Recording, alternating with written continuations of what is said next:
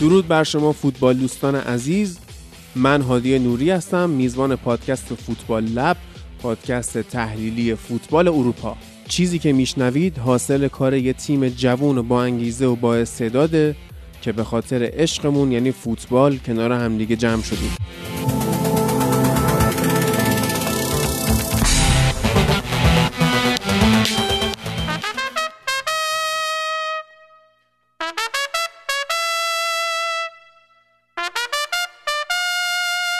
به به به به رسیدیم به فصل سوم فوتبال لب و این قسمت اولشه.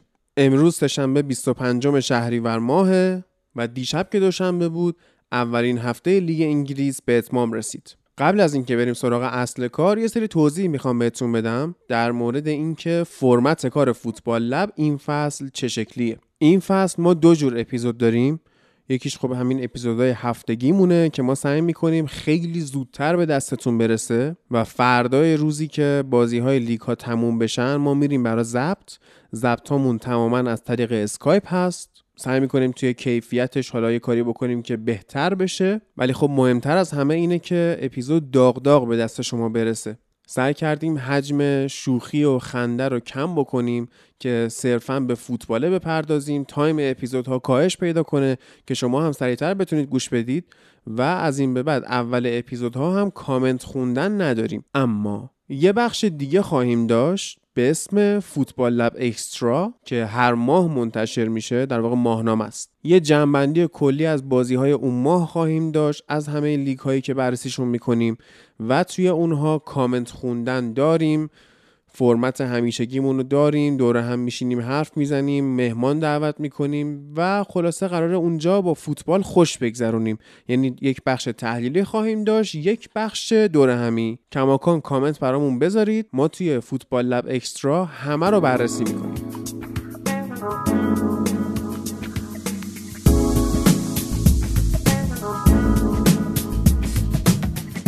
اسپانسر این قسمت فوتبال لب خونیاگره. خونیاگر یه استودیوی ساخت فیلم‌های آموزشی سازهای موسیقیه. میتونید از سایت خونیاگر آموزش انواع سازهای غربی و شرقی رو با بهترین استادها و قیمتی به مراتب کمتر از کلاس رفتن داشته باشید. علاوه بر آموزش سازهایی مثل ستار و سنتور و کمانچه و گیتار و گیتار الکتریک و گیتار بیس و غیره، مجموعه های صداسازی و میوز ماسل و آواز ایرانی هم حتی دارن. آموزش هاشون هم کاملا برنامه ریزی شده است و استاد صفر تا صد به شما آموزش رو میده، نمیذارن هیچ نکته مبهمی براتون باقی بمونه و اگر هم سوالی داشتید میتونید با پشتیبانیشون تماس بگیرید، مستقیم شما رو به استاد وصل میکنن و میتونید از خود استادتون سوالتون رو بپرسید. خونیاگر روزهای اول تا سوم مهر ماه به مناسبت تولدش یه تخفیف ویژه در نظر گرفته که روی تمام مجموعهاشون اعمال میشه. یعنی من گفتم قیمت کارهاشون خیلی مناسبه، روی همین قیمت‌های مناسب هم تخفیف فوق‌العاده‌ای زدن و میتونید برید سر بزنید. جلسه اول تمام کلاس هاشون رایگانه، اونا رو ببینید، اگر خوشتون اومد با تخفیفی که گذاشتن میتونید مجموعه ها رو خریداری کنید. آدرسشون رو توی توضیحات این اپیزود میذارم و اینستاگرامشون رو هم روی پوستر این اپیزود تگ میکنم. خونیاگر دات کام.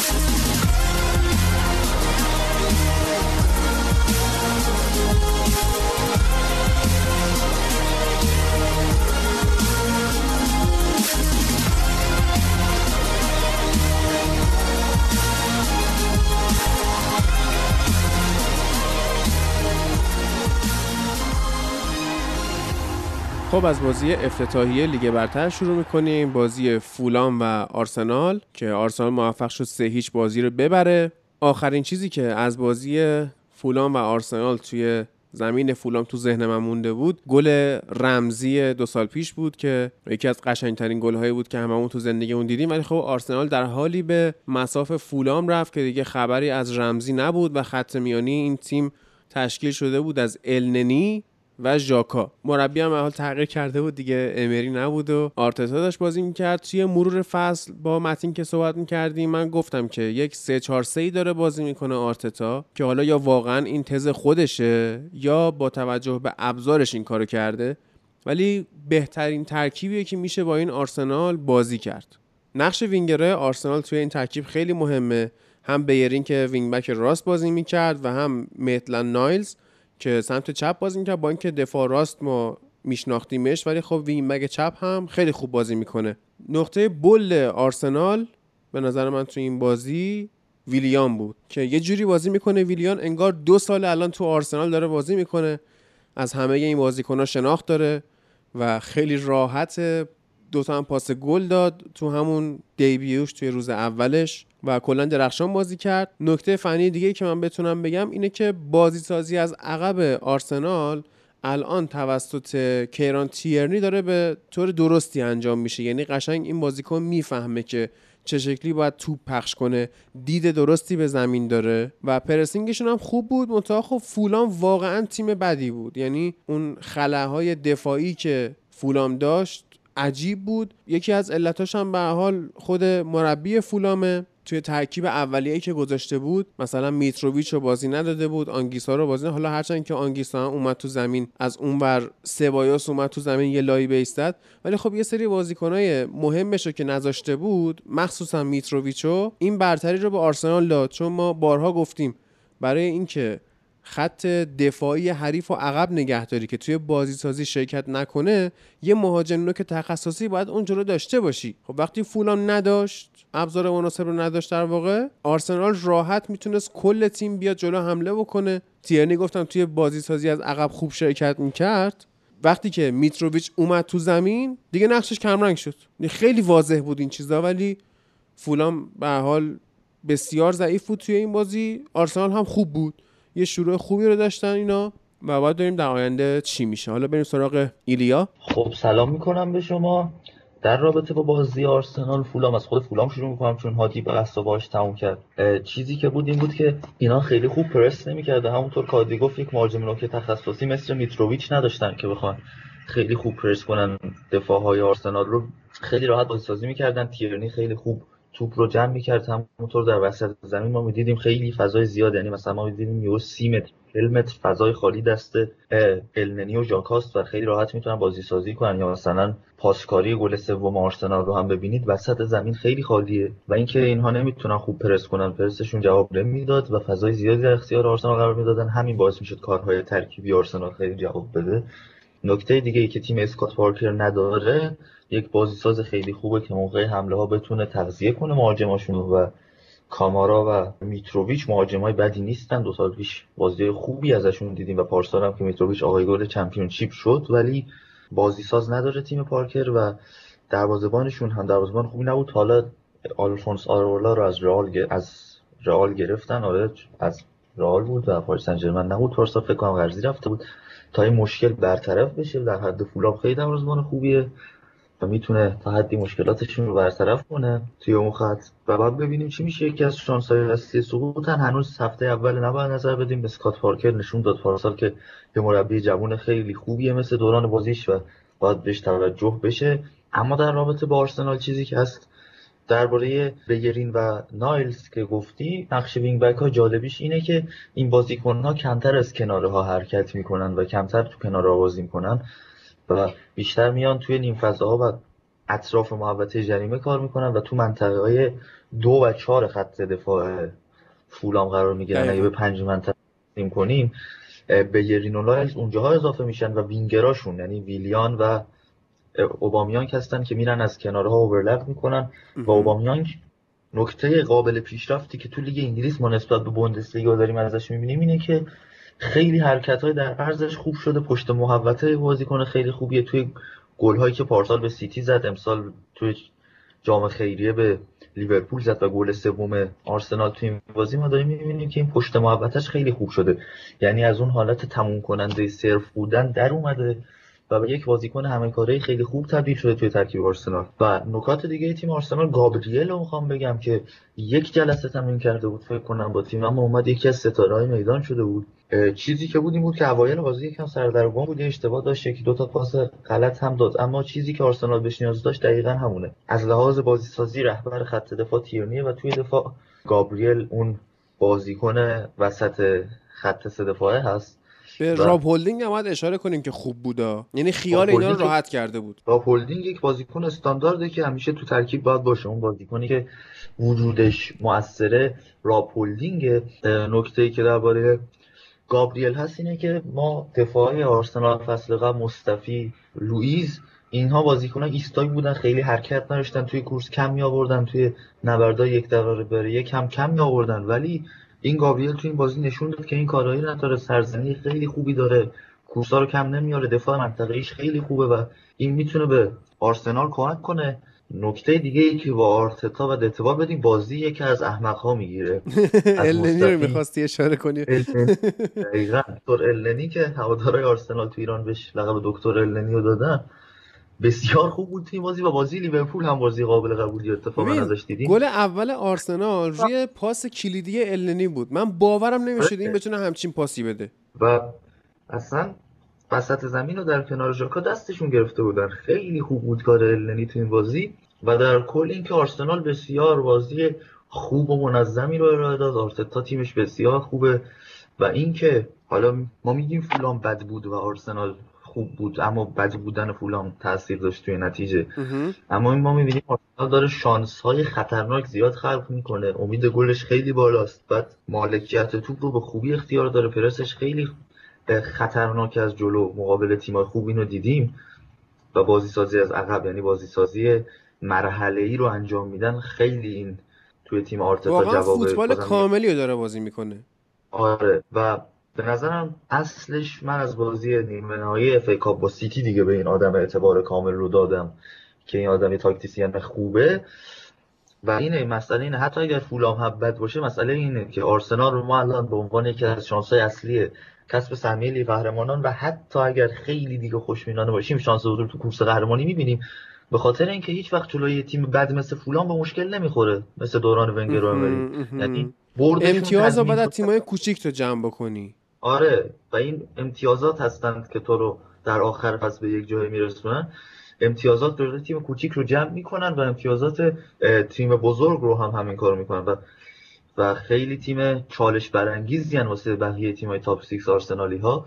یه کاپیتان دارن که دیگه الان خیلی تو فرم رو فرم اوبامیانگ و قراردادش هم داره تمدید میکنه و الان به نظرم زمان زمان آرسنالی هاست و خیلی بازی جذابی رو ازشون دیدیم توی افتتاحیه. امیدوارم اگر میخوان همینجوری بازی کنم من مشکل ندارم با این که آرسنال بالا باشه، لذت میبرم از دیدن بازی آرسنال. واقعا قشنگ بود. آخه زمان زمان آرسنالی هستن با خیلی خوب بازی کردن، ولی اصلا جمله ابزوردیه.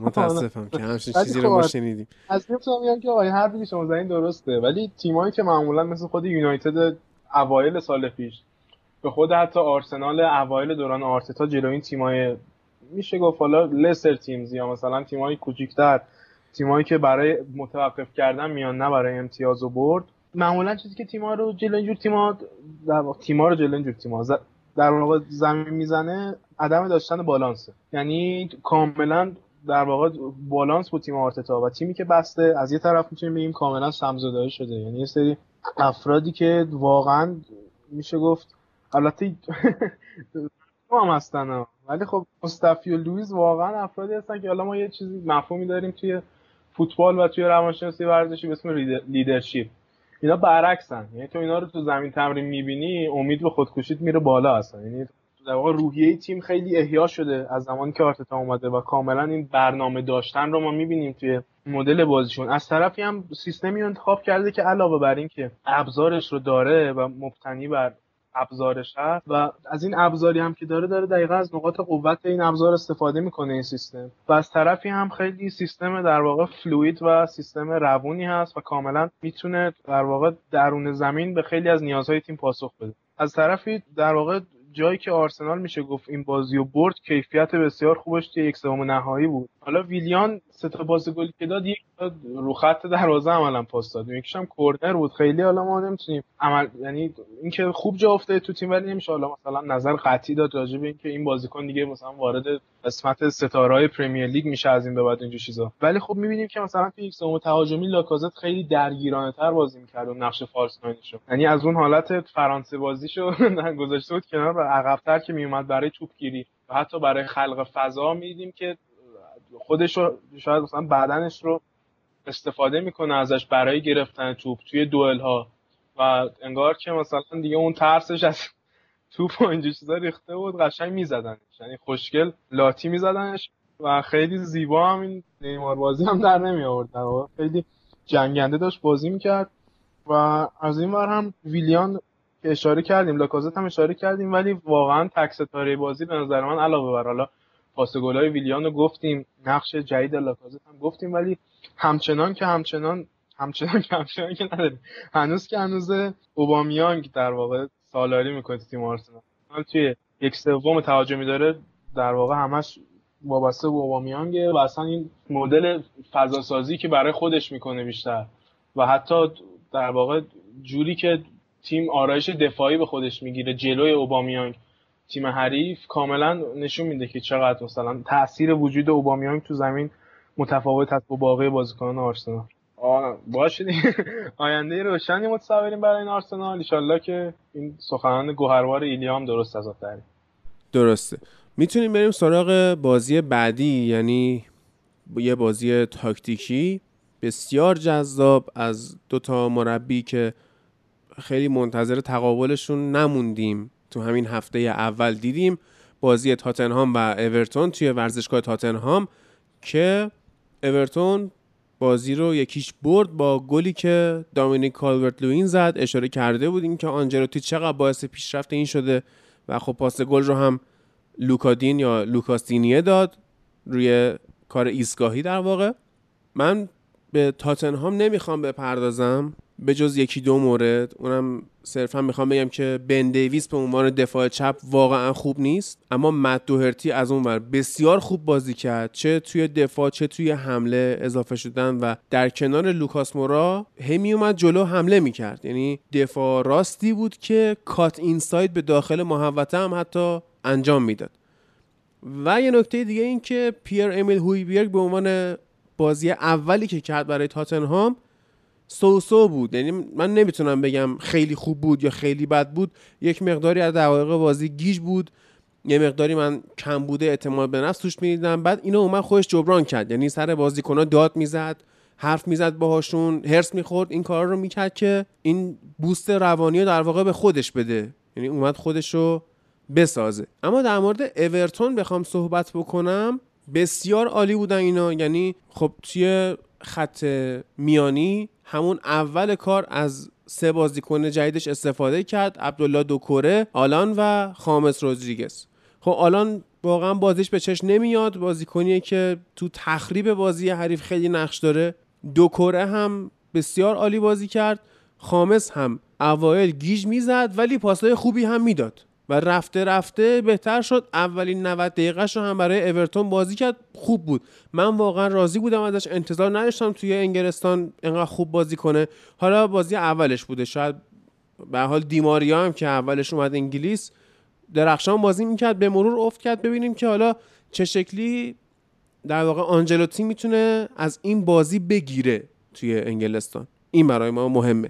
ولی در مورد اورتون خب چیزی که همه میگن اینه که اینا داشتن چهار دو سه یک بازی میکردن، یعنی شماییه که به حال توی این سایت ها اپلیکیشن ها اینا میبینیم که اورتون رو چهار دو سه یک رسم کردن، ولی من در طول بازی چهار دو سه یک ندیدم از اینها. نکته این بود که اینا خط میانیشون داشت در سه خط بازی میکرد که توی این سه خط بازیکن‌ها جابجا هم می‌شدن، یعنی همین باعث گیجی تیم مورینیو شده بود. شما اگه دقت می‌کردی اکثر مقاطع بازی اورتون داشت چهار چهار دو لوزی بازی می‌کرد، یک سری از مقاطع رو عبدالله دوکوره اون رأس پایینی لوزی بود، یعنی به عنوان دیفنسیو میدفیلدر بازی میکرد. آلان و آندره گومز، یا حالا گومژ چون پرتغالیه بهتره بگیم، اینا دوتای وسط لوزی بودن و خامس رودریگز بازیکن آزاد پست ده رأس بالایی لوزی بودش. خب منتها به خاطر اینکه ریچارلیسون توی چهار چهار دو خیلی به کالورلوی نچسبیده بود، یعنی حتی میشه گفت چهار چهار یک یک بودش، این میومد عقب به سمت چپ تمایل پیدا میکرد، خامس میرفت به سمت راست تمایل پیدا میکرد. این بود که امر بر کارشناسان امر مشتبه میشد که اینا دارن چهار دو سه یک بازی میکنن، در حالی که این بازیکن آزاد بوده، میومده جلوی کولمن بازی میکرده خامس رودریگز و از اونجا پاساشو میفرستاده. بارها هم در طول جریان بازی جای دوکوره و آندره گومز به عنوان دیفنسیو میدفیلدر عوض شد، باز جاش با آلان عوض شد، یعنی هی وظایفشون تغییر میکرد. همین باعث میگم گیجی تیم مورینیو شده بود و خب اون لحظه هم که شما انتظار داشتی که کالورت-لوین کارش رو انجام بده، انجام داد، یعنی با یک پرش خوب گلش رو زد و بعد آفرین گفت به این محکم بودن تیم آنجلوتی، سرسخت بودنش که خب ابزارش هم به حال خریده آورده برای خودش، و عملکرد بسیار عالی جردن پیکفورد که خیلی خوب توپ در آورد. ایلیا ببین درباره سیستم های اورتون، آنجلوتی با توجه به خریدهایی که کرده خیلی دستش بازه، یعنی میتونه یک چهار چهار دو لوزی خیلی خوشگل بچینه، چهار دو سه یک بچینه، چهار یک چهار یک بچینه و به نظرم به جای چهار چهار یک یک چهار یک چهار یک دیدیم بیشتر واقع. و ریچارلیسون رو این بازی بیشتر وینگر چپ دیدیم. حالا من مخالفت‌های دیگه‌ای هم دارم با در ادامه راه. و مسئله دیگه اینه که در توی تیم اورتون امسال با اومدن آنچلوتی به عنوان یه آدم با تجربه و فوتبال فهم و تاکتیسیان خیلی خوب، اینا اومدن صرفه‌جویی کردن. در شش سال گذشته امسال کمترین خرید رو نسبت به سال‌های قبل و کمترین خرج رو اورتون امسال داشته و این سه بازیکن دوکوره و خامس آلان رو آوردن و ببین چه بازدهی داشته، یعنی برای خوب بودن تیم بوده و برای خریدهای خیلی به صرفه و خوبی داشتن. نکته دیگه اینه که الان میخوام برم سراغ دیوگو دالو به عنوان دفاع راست و چپ ذخیره دینیه و دین و کولمن که این هم گزینه خوبیه واسه شون اگر بتونن خیلی ارزون و خوب بگیرنش. درباره اورتون، آلان به نظرم بهترین بازیکن این بازی بود، یکی از بازیکن‌هایی که باعث شد تاتن هام خیلی کم موقعیت خلق کنه.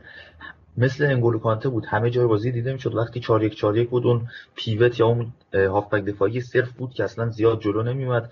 البته این جابجایی که هادی گفت درست داشت اما بیشتر عقب بود، همه جا میدیدیمش، ما توی اطراف محوطه جریمه میدیدیمش، وقتی که تیم تاتنهام سعی میکرد از کنارها نفوذ کنه میدیدیمش و ضعف‌های بقیه هافبک ها رو توی بخش دفاعی پر میکرد آلان و همه جا حضور داشت. خیلی خوب بود واسه اولین بازی لیگ برتریش که از ناپولی اومده بود، بسیار عالی بود آلان و بازیکنی بود که آنجلوتی خیلی خوب میتونه ازش بازی بگیره و توی ناپولی هم بهترین دورانش رو زیر نظر آنجلوتی گذرونده بود و الان توی این بازی به نظرم بهترین بازیکن اورتون بود در کنار لوکاس لوکادین یا لوکاستینیه که هم تو حمله هم تو دفاع داره تبدیل به یک بازیکن کامل و بی‌نقص میشه.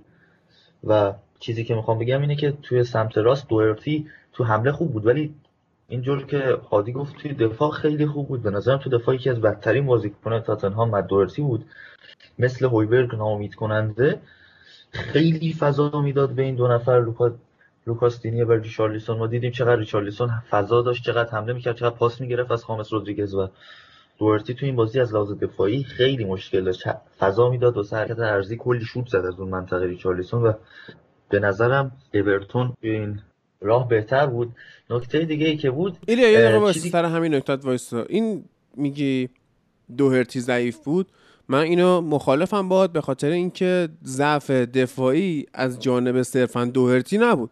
دوهرتی بازیکنی که ما میدونیم میزنه میره جلو، یعنی توی وولورهمپتون وینگ بک بازی میکرده. خب این نه تو برگشت‌ها خیلی مشکل داره نه توی حمله مشکل داره. داستان اینه که زن باید خالم بهت میگم این نقششو درست انجام میداد. توبی آلدروایرلد دیگه اون بازیکنه نیست و همچنین هری وینگز تو دفاع ضعیفه. تو اینا رو باید توجه کنی. خب بالاخره نمیتونه تمام حمله های سمت چپ اورتون و مت دوهرتی جلوشو بگیره که وظیفه‌اش انجام میده و تو دفاع خیلی خوب بود، فرق میکنه خیلی خوب بود این بازی کولمن و هری وینگز با اولدروارلد وظیفه‌اش رو خوب انجام ندادن. این بعد به هر حال هم جای اینو کاور میکردن هم کارهای خودشون درست انجام میدادن نکردن. آره ولی خب اون خیلی خوب نبود.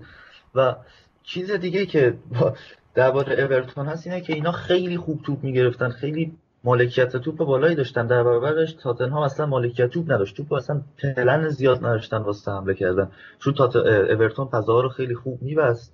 و کالورت لوین بعد از بازی گفته بود چقدر خوبه، خلاقیت داریم، خیلی خوبه، امسال باید من فقط کار کنم که گل بزنم، هیچ کار دیگه‌ای نمی‌خوام بکنم. و اینه که خیلی خوب داره به موقعیت میرسه و خیلی خوشحالم از این بابت. این مسابقه جالب بود با حضور خامس و این سبک بازی اورتون، داره به داش خوشحال بود از اینکه موقعیت زیاد میرسه بهش. البته این نکته به خاطر این بود که تاتن هام اصلا پرس نمیکنه و خیلی فضا میداد به وسط زمین به خامس و دوکوره و آندره گومز. و تاتن هام مشکلش هم تو همین پرس نکردن بود و از مورینیو هم پرسیدن چرا باختید، گفت چون پرس نکردیم، تنبل بودیم، از لحاظ بدنی ضعیف بودیم و به همین خاطر بازی رو از دست دادیم. شما ببینید توی حمله که چهار دو سه کار میکنن، توی دفاع چهار سه سه بازی میکنن تاتنهامیا که لوکاس مورا میره عقب با هافبک اضافه میشه، سون و دلعلی میان در کنار هریکین پرس میکنن که این بازیکن‌ها اصلا توی پرس خیلی بازیکن‌های فعالی نیستن، دونده نیستن و خیلی فشار نمیتونن بیارن روی مدافعین حریف و همین مسئله باعث میشد این تنبلی وجود داشته باشه به قول مورینیو تو تیم تاتنهام. و اورتون خیلی راحت بازی سازی میکرد، هم از کنارها هم از وسط زمین و از کنارها بیشتر، هم سمت چپ که دینی یکی از بازی‌های خیلی خوبش رو واسه تاتنهام انجام داد، یه پاس گل هم داد و برای اورتون انجام داد. و اینکه اورتون به نظرم امسال خیلی اسکواد بهتری داره از تاتنهام و اسکوادش همگن‌تره، حداقل آنجلوتی میدونه داره با این تیم چیکار میکنه، تاکتیک‌های خیلی خوبی داره، برنامه‌ریزی درستی هم کرده واسه اینکه امسال یکی از شگفتی‌های لیگ باشه و بازی بسیار خوبی دیدیم ازشون در برابر تاتنهام که به نظرم از تاتنهام ویاشبواش هم بدتره این تاتنهام مورینیو. درست. کیارش؟ اول از همه در واقع میتونیم به این نکته اشاره کنیم که حالا جدا از این عملکرد خامس، این از اکتبر پارسال تا حالا بازی رو شروع نکرده بود، یعنی با این شرایط اومده بود رسیده بود به این بازی. و راجع به خریدایی که ایلیا گفت، واقعا من احساس میکنم که a corner has been turned، یعنی واقعا یه پیچش عجیبی ما دیدیم امسال توی عملکرد مدیریتی اورتون و واقعا اصلا سطح این اورتونی که ما امسال میبینیم به لحاظ حتی شخصیت و به لحاظ پرسنل و در واقع با این پرسنل یه سری بلندپروازی‌های هم میاد دیگه، چیزی که من تا به حال تو اورتون ندیده بودم. یعنی آلان یا خامس بازیکنایی هستن که وارد کمپ تمرینی که میشن در واقع شوکی بازیکنایی که تو تیم هستن میده، اصلا دقیقاً بازیکنی که بخوای روحیه جنگندگی رو به تیم میان جدولی تزریق کنی، واقعاً خریدای بسیار عالیه. و همین راجع به همین خامس رودریگز اگه بخوام بحثمو شروع کنم، به لحاظ ذهنی به نظرم خیلی با پریمیر لیگ خوب مچ شده، با اینکه من خودم این شکلی فکر نمی‌کردم وقتی به تیمایی مثل مثلا خود تاتنهام یا یونایتد لینک شده بود. منتهای نکته‌ای که تو این بازی بود این بود که خیلی فضا داشت، یعنی اصلا پرس نمی‌کردن، چه سونو در واقع هریکین جلوی زمین که حالا به دفاعشون خود مورینیو هم اگه اشتباه نکنم تو مسابقه بعد بازی گفت که براشون خیلی راحت بود بازی سازی از عقب زمین، اصلا در واقع پرس نمی‌کردن و این خیلی فضا میداد به خامس رودریگز، یعنی فضای بسیار زیادی داشت برای پاسایی که داد، برای شوتایی که زد، برای حرکتایی که زد. من توی یکی دو صحنه که داشت نفر به نفر دفاع میشد، یعنی یه بازیکن روش بود و یا مثلا لحظه هایی که حالا یک بار پرس شد تو زمین، دیدم که خیلی به لحاظ ریاکشن و به لحاظ ذهنی واقعا سرعتشو داره، یعنی اینجوری نیست که تا سرشو بلند کنه این ور اونور نگاه کنه توپو از زیر پاش بزنن. ولی خیلی دوست دارم جلوی ساوثهمپتون یا جلوی لیدز ببینم که توی زیر فشار چجوری بازی میکنه به لحاظ بدنی. از این ور عملکرد واقعا شاهکار آلان رو شاهد بودیم، یعنی من واقعا خیلی کار کلیشه‌ای ها میدونم، یعنی مثلا کار درستی همین سالاتای بازیکنی به درخش ما بیایم یه اسمی پیدا کنیم بذاریم روش که مثلا این فلانی جدیده، ولی واقعا نقشی که داشت اجرا میکرد دقیقاً منو یاد در واقع هافبک‌های باکس تو باکس دوران چهار چهار دو پرمیر لیگ مینداخت، واقعا یاد رویکین افتادم و قشنگ بازیو از عمق بازی دیکته میکرد، بازیو خیلی عالی تخریب میکرد و بازیکنی بود که قشنگ رهبر بود، یعنی رهبر خط دفاعی یا خط دفاعی خط میانی بود به این شکل که کاملا داشت تیمو مرتب می‌کرد از عقب، یعنی قشنگ داشت هدایت می‌کرد بقیه رو فضایی که باید توش قرار بگیرن و واقعا خیلی عملکرد خوبی دیدیم از آلان و آلان به نظرم بین این ترکیبی که دیدیم از اورتون امشب بیشترین در واقع تاثیرگذاری رو روی من داشت حداقل بیشترین، یعنی من بیشتر از همه در واقع تحت تاثیر آلان قرار گرفتم. یه نکته‌ای که میتونم بگم بازی ریچارلیسون بود که حالا هایلایت‌های بازی رو هم جدا اصلا نگاه کنن، خیلی سرعت و اینتنسیتی و در واقع نفسگیری خیلی بالایی داره تو زمین. به نظر من اگه لیورپول دنبال در واقع وینگر میگرده، یکم اگه بتونه خرج کنه، ریچارلیسون واقعا بازیکنی که به در سیستم گگن پرس آقای کلوب میخوره و گزینه خوبیه براشون. فقط این بازی خیلی بد شانس بود و واقعا با گل میزد، یعنی شانس‌های خیلی خوب بعدش دیگه نمیگم بد شانسی و اینکه خب لیورپول هم حتی اگه بخواد پول خرج بکنه قیمت اون رو نمیتونه پرداخت کنه. یعنی الان هولوش صد تا میخوان بفروشنش چون خودشون چهل میلیون از واتفورد خریدن. درسته. و حتی اوایل بازی فکر می‌کنم میگه فینیشینگش خرابه، واقعا دیگه دروازه‌بان هم دریپ کرد دیگه، دروازه خارج زد بیرون اوایل بازی. از این ور ولی حالا راجع به اورتون صحبت کردیم. این اسپرز مورینیو واقعا دپرس کننده است. افسرده میشه آدم میبینه این بازی. اصلا بازی نگاه کنید فقط یک نفر تو کل این تیم پرس میکرد، اونم یکی از در واقع فول بکاشون بود اگه اشتباه نکنم، دیویز. اونم که خب وقتی کلا یه نفر داره تو تیم پرس میکنه صد درصد یه نفر پرس کار یه نفر نیست که یه تازه یه دفاع تیمیه که بیشتر هم اکسپوز میکنه خط دفاع رو. یه تعویض جالب هم مورینیو داشت تازه که بین دو نیمه دل علی کشید بیرون، سیسوکو رو آورد تو. بعد دل علی از معدود کسایی بود که میتونه تو دروازه اورتون خطرساز بشه، یه شوت محکم توی چارچوب زده بود. یعنی همونم کشید در واقع دندون تیمش کشید با اون کار. اصلا در واقع مورینیو یه اسکواد خیلی خوب رو تحویل گرفته و تیمی رو تحویل داده که در واقع میتونیم بگیم هیچ بازیکن داخل زمینی، یعنی غیر از هوگودریس که حالا میشه راجعش بحث کرد، نزدیک ورلد کلاس بودن هم نیست، یعنی هیچ بازیکنی کلاس جهانی رو در اختیار نداره. حالا سون رو ما میتونیم بگیم نزدیک به این سطح، حتی هری کین هم به نظر من اون رکوردهای گلزنی عجیب غریب شده ادامه نخواهد داد. ما به لحاظ خلق موقعیت هم دل علی واقعا افت کرده، یعنی ما حدس می‌زنیم که دل علی از اونجور بازیکنایی باشه که اتفاقا خیلی به سیستم مورینیو در واقع بیاد، ولی خب در نهایت بازی که ازش میگیره می‌بینیم که هیچ در واقع بلند پروازی تو تیم نمی‌بینیم. ما تیم کاملا تیم مرده‌ایه، خیلی در واقع می‌تونیم بگیم نه مثلا پرسی می‌بینیم، هیچ در واقع گرسنگی برای پس گرفتن توپ تو این تیم هم امسال نیست. در حقیقت اینطوری بود که به قولی واقعا من هیچ آینده رو برای این تازه‌ها متصور نیستم، یعنی به نظر من تنها کاری که میتونم بکنم اینه که صبر کنن تا یه برهه استیبلی این خریتی که کردن و در واقع خسارت در واقع بازم گفتم عادی در واقع خسارتش رو بدن، این دوست عزیزمون رو اخراج کنن بره. حالا درسته خیلی خفت بزرگیه، ولی حالا یا پاشت... یا پاشتینو رو برگردونن یا یه مربی که شما وقتی یه اسکواد نسبتا جوان داری و تیم مثلا داری سعی میکنی یه تیم جسور رو بسازی، اصلا مورینیو آدم این کار نیست. مورینیو احساس میکنم بنده خدا دیگه واقعا هم خودش افسردگی گرفته، هم من هر وقت فوتبال تیمش رو میبینم افسردگی میگیرم. به نظر همون بره سمت فوتبال ملی خیلی راحت‌تره برامون. آره ببین الان تاتن هام به تیمی تبدیل شده که دیگه نمیشه اسمش گذاشت درجه یک، یعنی امسال هم من توی تاپ فور نمیبینمش به هیچ شکلی. نهایتا میخواد بیاد بجنگه واسه سهمیه لیگ اروپا که حالا اونم معلوم نیست، یعنی ما چیزی که از لیدز دیدیم، چیزی که از آرسنال دیدیم، چیزی که از اورتون دیدیم، وولورهمپتون رو دیدیم به چه راحتی شفیلد رو برد و از اون برم حالا هنوز یونایتد رو ندیدیم که با چه قدرتی انسان میخواد وارد رقابت‌ها بشه. من حتی کسب سهمیه رم سهمیه لیگ اروپا رو من سخت میدونم واسه این تاتنهامه. من برای یونایتد هم سخت میدونم. سیلیس وستبروم رو در بازی اول بردن و واقعا اونا با, ت... با وجود که فصل پیش انتقاد کردیم ازش تو مرور فصل، ولی همچنان برای سهمیه لیگ اروپا حداقل شانس سر بازی خودشون. ولی واقعا هایی درست میگه، به نظر من این تاتنهام تیمیه که گرسنگیش رو نداره و در واقع در واقع بازم گفتم هایی ببخشید هی میگه در واقع اشکال نداره بگو. واقعا نمیشه، یعنی نمیشه تصور کرد این تیم رو جنگیدنش رو برای هر چیزی و دیگه تموم شده است دیگه به نظرم این آقای مورینیو و هر خاطره تا الان برای ما ساخته دیگه مفت نمیارزه با این مزه تیم داریم. درست. تموم دیگه. اورتون واقعا تیم خوبیه. مجید. نظر من کاملا توی ریس سهمیه لیگ اروپا هست. مجید. درود بر تو. درود بر کسایی که صدای ما رو میشنون. خب بالاخره نوبت به ما رسید. ما می‌خواستیم در در رابطه بازی با آرسنال میگم ماشاءالله بچه‌ها انقدر صحبت می‌کنن و عادت کردیم ما رو همش سر لیورپول صحبت می‌کردی. حالا بیا در مورد اینم صحبت. آره ولی ولی اینکه کلا این فصل می‌خوام در مورد اکثر بازی‌ها نظر بدم. یعنی حالا بیشتر دنبال می‌کنم. خب, خب.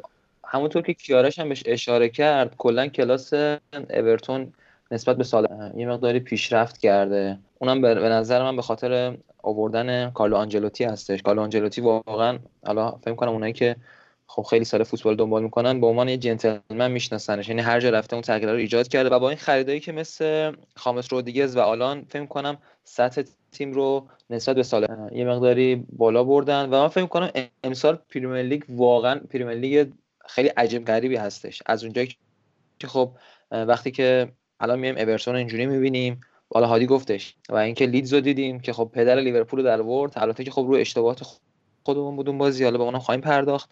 و اینکه آها در مورد تاتن هام بگم، من میخوام بگم که تاتن هام اگر الان واقعا داره با این فضاحت افتاده، به نظر من به خاطر ایدئولوژی که مورینیو داره به تیم تزریق میکنه. الان شما نمرات لاین اپ بازیکن‌ها رو ببینید، همه در حد مثلا شهریورن، مردودن، قشنگ خیلی وضعیت خوبی ندارن. مجید به نظرم ایدئولوژی اینکه... که مدیر این تیم داره، یعنی مدیرش تیم رو خراب کرده. توی مرور فصل خیلی در مورد دنیل لوی میاد... صحبت کردیم دیگه. آره مدیر میاد خب یک کسی رو انتخاب میذاره بالا سر، مثلا یه سرمربی رو میذاره که خودش هم به هر حال هم فکر باشن دیگه.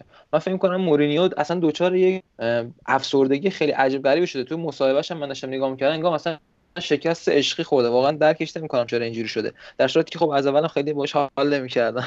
درست. و اینکه در بقول کیارش در واقع امسال پرمیر لیگ خیلی خوبی رو خواهیم. بله. جذاب‌ترین توییت‌های ورزشی توییتر فارسی رو می‌تونید از کانال توییت اسپورت توی تلگرام دنبال کنید. آدرسش رو توی کانال تلگرام فوتبال لب براتون میذارم.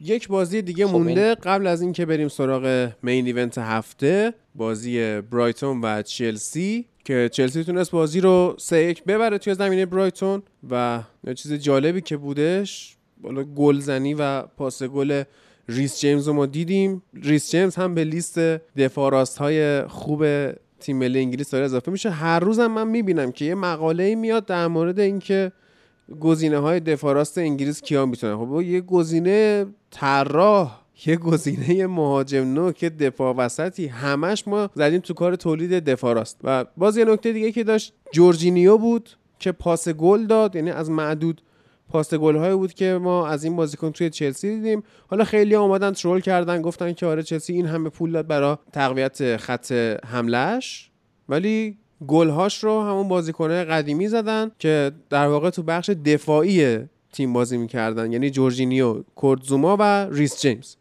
تو خریدای جدیدشون ورنر بازی کرد، هاورس بازی کرد و یه ذره خب کای هاورس هنوز مونده تا جا بیفته. اصلاً نمی‌تونیم الان بگیم مناسب لیگ انگلیس هست نیست، زمان میبره. ولی از اونور به عملکرد تیم و ورنر باید اشاره کرد که من حالا میخوام لقب فیلیپو اینزاگی جدید روش بذارم، اونم به خاطر اینکه خیلی توی آفسایده. یعنی ما قراره توی این فصل آفسایدهای بسیار زیادی از تیم و ورنر ببینیم. یک مصاحبه هم بعد بازی کرده بود، جالب بود، گفته بود که این بازی جلو مدافعای بسیار تنومندی من بازی می‌کردم و توی آلمان این خبران نیست، که این هم باز تاییدیه بر حرفای ما توی پادکست که آقا بوندسلیگا دفاع نداره. جلو دفاع برایتون تیمو ورنر مونده بود که آقا من چیکار بکنم، چجوری اینجا رد بشم. یه ذره داشت رد می‌شد و حرکات خوبی هم داشت می‌کرد، ولی به هر حال هم مکمل نداشت، همین که حالا مونده تا تجربه کنه و بدونه که چیکار باید بکنه جلوی مدافع. حالا آدم وبستر و لوئیس دانکو بن وایت بودن، یعنی حالا چون به مگوایر و فندایک و دوستان دیگه هنوز برخورد، کریس باشم اینا برخورد نکرده، دوستان اینا جلوی اونو چیکار میکنه. هرچند خودش هم کم کم داره خودش رو پیدا میکنه و عملکرد بسیار عالی انگولو کانتر ما دیدیم که همه جای زمین حاضر بود. یعنی شعاع حرکتی چه شما میدیدی تقریبا میتونم بگم شصت و پنج هفتاد درصد زمین فوتبال رو انگولو کانته کاور کرده بود. عجیبه یه همچین چیزی توی این فوتبال ما ببینیم و خوب بودن دیگه. در مورد برایتون واقعا حرفی ندارم بزنم چون تیمیه که اصلا ازش خوشم نمیاد و حالا شاید اینو بذاریم رو حساب خوششانسی لمپارد و تیمش که بازی اولشون رو با برایتون بازی کردن که بتونن ببرن، یه خورده هم بوست روانی بشن، همین که یه ذره فرصت داشته باشن واسه بازی‌های بعدی خودشون رو آماده بکنن. قبل از بازی جذاب و مهمی که هفته بعد فکر کنم با لیورپول دارن یک شنبه شب ساعت هشت و به نظرم خیلی من منتظر اون بازی هم که ببینم، با برایتون بازی داشتن سه یک بردن بازی رو. در مورد برایتون یه سری چیزای کوچیک میگم، میرم رد میشم میرم سراغ چلسی. چیزی که از برایتون جذاب بود تو این بازی این بود که ما دفاع راست دیگه هم انگلیسی ها اضافه شد طارق لمپتی که توی دفاع به نظر من از ریس جیمز خیلی جلوتره، توی حمله هم خیلی خوبه و آلونسو رو واقعا اذیت کرد دیشب. این پارسال اولین باری که دیدیمش بازی رفت با آرسنال بود واسه چلسی و اونجا هم خوشمون اومد، ولی این فصل به طور قرضی دادنش برایتون و در آخر فصل پیشنهاد تمدید رو قبول نکرد و موند توی برایتون به صورت دائمی. خیلی بازی خوبی رو انجام داد، اذیت کرد چلسی رو طارق لمسی. دفاع چپشون هم مارچ بد نبود ولی این لمسی خیلی خوب نشون داد تو دفاع. ریس جیمز حالا من تا نوشتم که این مشکلات داره تو دفاعی، اون گل رو زد، سوپر گلو، ولی به هر حال من هنوز آینده زیادی واسه این نمیبینم و ویلیامز، واسه این دوتا خیلی چیز خاصی متصبر نمیشم. نکته دیگه برایتون این بود که خیلی فضای خوب در اختیارشون بود، بعد فضای شوت‌زنی بود، یعنی کانته که نمیتونست همه جا رو کاور کنه، از ضعف لوفتوس چیک و جورجینیو تو دفاع خیلی استفاده نمیکردن. یعنی مثلا ما اونجایی که دو یک یا یکی شغب بودن کلی فرصت شوت‌زنی پشت محوطه جریمه بود که اگر اینا رو نویه نمیفروختن چین فرصت واسهشون خلق میشد. یکی از گل‌ها رو هم رو همون شوت‌ها زدن روی اشتباه کپا. ادامه بر درباره برایتون بخوام ادامه بدم اینه که با فروش بازیکنان خودشون مثل گلرماری، آرون موی و دافی اینا به یه اسکواد کلی رسیدن، یار رو هم فروختن، به یه اسکواد کلی رسیدن که میخواد گرامپاتر همینو بازی بده و دیگه لجبازی نبینیم خیلی ازش. آخه لجبازی نیست که الان دیگه مجبوره که جهان بخشو بازی آره. بده وقتی که اینا رو فروخته رفته، مجبور اونا رو بازی بده دیگه. آره آدم لالالا هم مصدوم شد دیگه بالاخره دوباره. و نکته دیگه گرامپاتر اینه که من نوشتم واسه این آدم که مثل ویکتور والدز میمونه، بین مربیای بد دنیا بهترینه یا بین مربیای خوب دنیا بدترینه، یه همچین چیزیه. درست. یعنی ما یه جایی تاکتیکای خفنی ازش میبینیم، یه بازی‌های خوبی ازش می‌بینیم، اما یه تصمیمات و ترکیب‌هایی هم همزمان ازش می‌بینیم که واقعا می‌فهمیم این آدم هیچ درکی از فوتبال نداره بعضی وقتا. اما این آدم مربی خوبیه در کل. برایتون لوئیس دانکش خیلی بازیکن خوبیه و اینکه میتونستن خیلی بهتر باشن از این چیزی که بود، از این بازی که سه یک باختن جلوی چلسی، اما نتونستن کار خودش انجام بدن. ولی چلسی مشکل داشت تو این بازی، چلسی خیلی بازی خیلی خوبی رو ارائه نداد. بله. مخصوصا زمانی که جلو بود، یعنی مالکیت توپ رو رسما تقدیم برایتون کرده بودن. گفتم اگر یه تیم بهتر بود خیلی مشکل ایجاد میشد واسهشون. بهترین بازیکن رو که هادی گفت درستم بود، کانته همه جای زمین دیده میشد، بیشتر اوقات به راست میزد تا ضعف‌های دفاعی ریس جیمز رو پوشش بده و ما میدیدیم حضورش و اون تأخیری که ایجاد میکنه در حمله برایتون چقدر اثرگذار و همه جا حضور داره. توی بازیسازی هم خوب کار میکنه و میدیدیم که ضعف‌های جورجینیو و لوفتوس چیک رو هم داره کاور میکنه. لوفتوس چیک امروز تو دیشب تو دفاع خیلی بد بود و همینطور جورجینیو که توی حمله داره پیشرفت میکنه. یعنی ما از فینال اف ای کاپ تا الان بله میبینیم که بازی بهتری رو داره انجام میده توی حمله. با توجه به نوع پرس برایتون اینو میوادن توی مثلث قرار میدادن، اما این اکثر اوقات از پرس خودش رو خارج میکرد و توی پرس خود تیم چلسی هم خیلی خوب عمل میکرد، مثل صحنه گل اول که اومد پرس کرد، توپ رو داد به ورنر، پنالتی شد و خودش هم پنالتی رو گل کرد. و کلا ما می‌بینیم که جورجینیو توی پرس و حمله کردن بهتر داره عمل میکنه از اول فصل قبل. نکته دیگه حمله‌های چلسی این بود که با توجه به نوع پرس برایتون و اینکه جورجینیو و کانتر رو از بازی محو میکردن و اینکه لوفتوس چیک مجبور میشد بره که بیشتر کنار ورنر بازی کنه، بیشتر حمله از سمت چپ انجام میشد با حضور آلونسو و نفوذهای اون. بیشترین لمس توپ رو هم بین مهره‌های دفاعی توی چلسی آلونسو داشته و خب نتونستن این رو خیلی خوب مهار بکنن. اما خود آلونسو توی دفاع همچنان مشکل داره که با اومدن چیلول یحتمل این مشکلات رفع بشه. درباره خریدهاشون هم این که ورنر فرار کردنش و این سرعت بالاش خیلی قراره به کار چلسی بیاد و ما می‌بینیم اگر یک بازیساز خیلی خوب توی چلسی وارد بشه که میسون ماونت هم نباشه، مثلا دیشب میسون ماونت خوب نبود اصلا، یک بازیساز خیلی خوب بیاد مثل حکیم زیاش، این ورنر میتونه با فراهایی که بکنه قشنگ تیمای انگلیس رو اذیت بکنه و این سرعت بالاشه که به کمکش میاد. اواخر نیمه اول هم دیدیم چند تا از این صحنه‌ها رو. برای قضاوت کای هاورتس زوده، ولی خیلی بازی بدی رو ارائه داد دیشب. پولیسیچ هم مصدوم بود که اگه برسه وضعیت چلسی خیلی بهتر میشه دیگه. پولیسیچ بله پولیسیچ هم مصدوم شد. میگم یه دردسری داره واسه چیدن ترکیبش بین همه بازیکن خوب، ولی به نظرم کسایی مثل لوفتوس چیک، بارکلی، میسون ماونت اینا دیگه نباید جای داشته باشن توی ترکیب چلسی از این به بعد و بازیکن‌های دیگه‌ای رو خواهیم دید و مشکلات دفاعیشون همچنان هست که پاک مشکلاتش هست، مشخصه. میسون ماونت وقتی دفاع میکنه خیلی خوب نیست، صحنه گل اول بعد پرس میکرد، تروسار رو هم پرس نکرد و اون شوت رو زد و اینکه بالاخره ببینیم با اومدن تییاگو سیلوا مشکلات درست میشه یا نه. باید این بازیکن رو فیکس بذارم. به نظرم همچنان از تمام مدافعین وسط چلسی با وجود سن بالاش بهتر و با تجربه تره و حالا برای قضاوت کلی چلسی زوده زوده بله بعد از برد سه یک جلوی برایتون و در ادامه فصل باید ببینیم چی میشه و کلا باید ببینیم زیر فشار لیورپول این تیم چیکار میکنه توی بازی جذاب یکشنبه شب. سرطان کپا رو در واقع شاهد بودیم که همچنان همین در واقع تمرکز رو نتونسته برگردونه به خودش و از اول هم نظر من خرید اشتباهی بود و همچنان اشتباهی مونده دیگه. واقعا به نظر من چلسی اگه میخواد پلن خودش رو کامل کنه، به نظر من راستیتش تییاگو سیلوا فلاپ خواهد شد تو پرمیر لیگ. اگر حالا مدافع که باید می‌بینم این پنجره اضافه کنن، اگه کسی مثل اونانا یا اون دفاعی که ف... میگم دفاع گلری که فرانسه میخوان بگیرن یا حتی تیم کرولی کسی از در واقع کسایی که سقوط کردن نگیرن، واقعا هنوز کارشون زاره و هنوز آشغال زیاد دارن تو تیمشون علا... حالا جدا از ستارهایی که آوردن و همچنان من نزدیک قهرمانی هم نمی‌بینم این چلسی. باقی نتایج این هفته رو من میگم. کریستال پالاس یکی ساوثهمپتون رو برد، وست هم تو خونه خودش دو هیچ به نیوکاسل باخت، وست برونویچ سه هیچ توی خونه به لستر باخت و شفیلد هم توی خونه به ولورهمپتون باخت. یعنی این هفته ما اگر قشنگ دقت بکنیم فولام، وست هم، وست برونویچ، تاتن هام، شفیلد و برایتون همه توی خونه باختن. تنها برنده های خونگی این هفته لیورپول و کریستال پالاس بودن. حالا بازی های سیتی با استون ویلا و برنلی و منچستر یونایتد هم که به خاطر حضور این تیم‌ها توی مراحل پایانی چمپیونز لیگ و لیگ اروپا این هفته به تعویق افتاد، هفته بعد بازی این دو تیم رو خواهیم دید. بریم سراغ مین ایونت این هفته، یعنی بازی لیورپول و لیدز.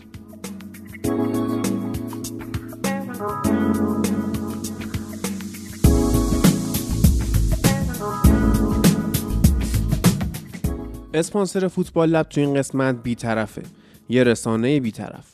حالا بی‌طرف چی هست؟ یه سایتیه در مورد شرط بندی، سایت شرط بندی نیستا، در مورد این شرط بندی‌های ورزشی به خصوص فوتباله. کلی مقاله در مورد این موضوع داره، مثلا اینکه سازوکار شرط بندی‌ها چیه، هر سایتی چه شکلی کار میکنه، نقد و بررسی سایت‌ها رو داره، اشتباه‌های رایج تو شرط بندی رو میگه، اینکه چه شکلی سایت‌ها سعی میکنن سر شما کلاه بذارن رو میگه، با مفهوم فیشینگ ما رو آشنا میکنه و اینکه چه شکلی با کلاهبرداری بعضی از سایت‌ها سعی میکنن که حساب کاربرا رو خالی بکنن و کلا یه دیدگاه روانشناختی هم به پدیده شرط بندی داره. خب دغدغه خیلی هم هست دیگه، بعضیا حالا دلشون میخواد از این راه پول در بیارن، بعضی هم توهم توطئه دارن و فکر میکنن که خب نتایج بازی‌های فوتبال و کلا مسابقات ورزشی رو بنگاه‌های شرط بندی ان که تعیین میکنن. در کل اگر میخواید اطلاعات کاملی در این زمینه‌ها داشته باشید میتونید به سایت بی‌طرف سر بزنید. خود من که اولین بار سایتشون رو دیدم یه چند ساعتی مشغول خوندن این مقاله ها بودم و داشتم اطلاعات کسب می‌کردم. جالبه. آدرسش رو توی توضیحات این قسمت و توی کانال تلگرام فوتبال لب به آدرس ادساین فوتبال لب پادکست قرار میدم. بیطرف دات وی آی پی.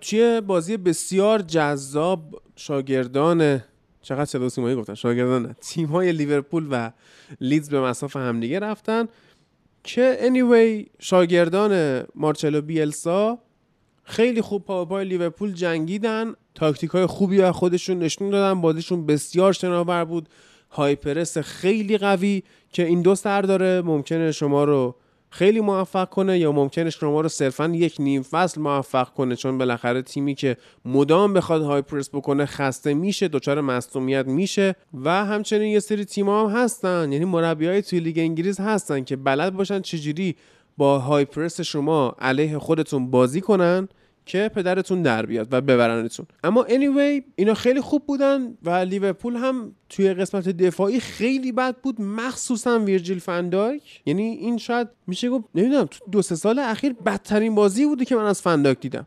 یعنی افتضاح بود.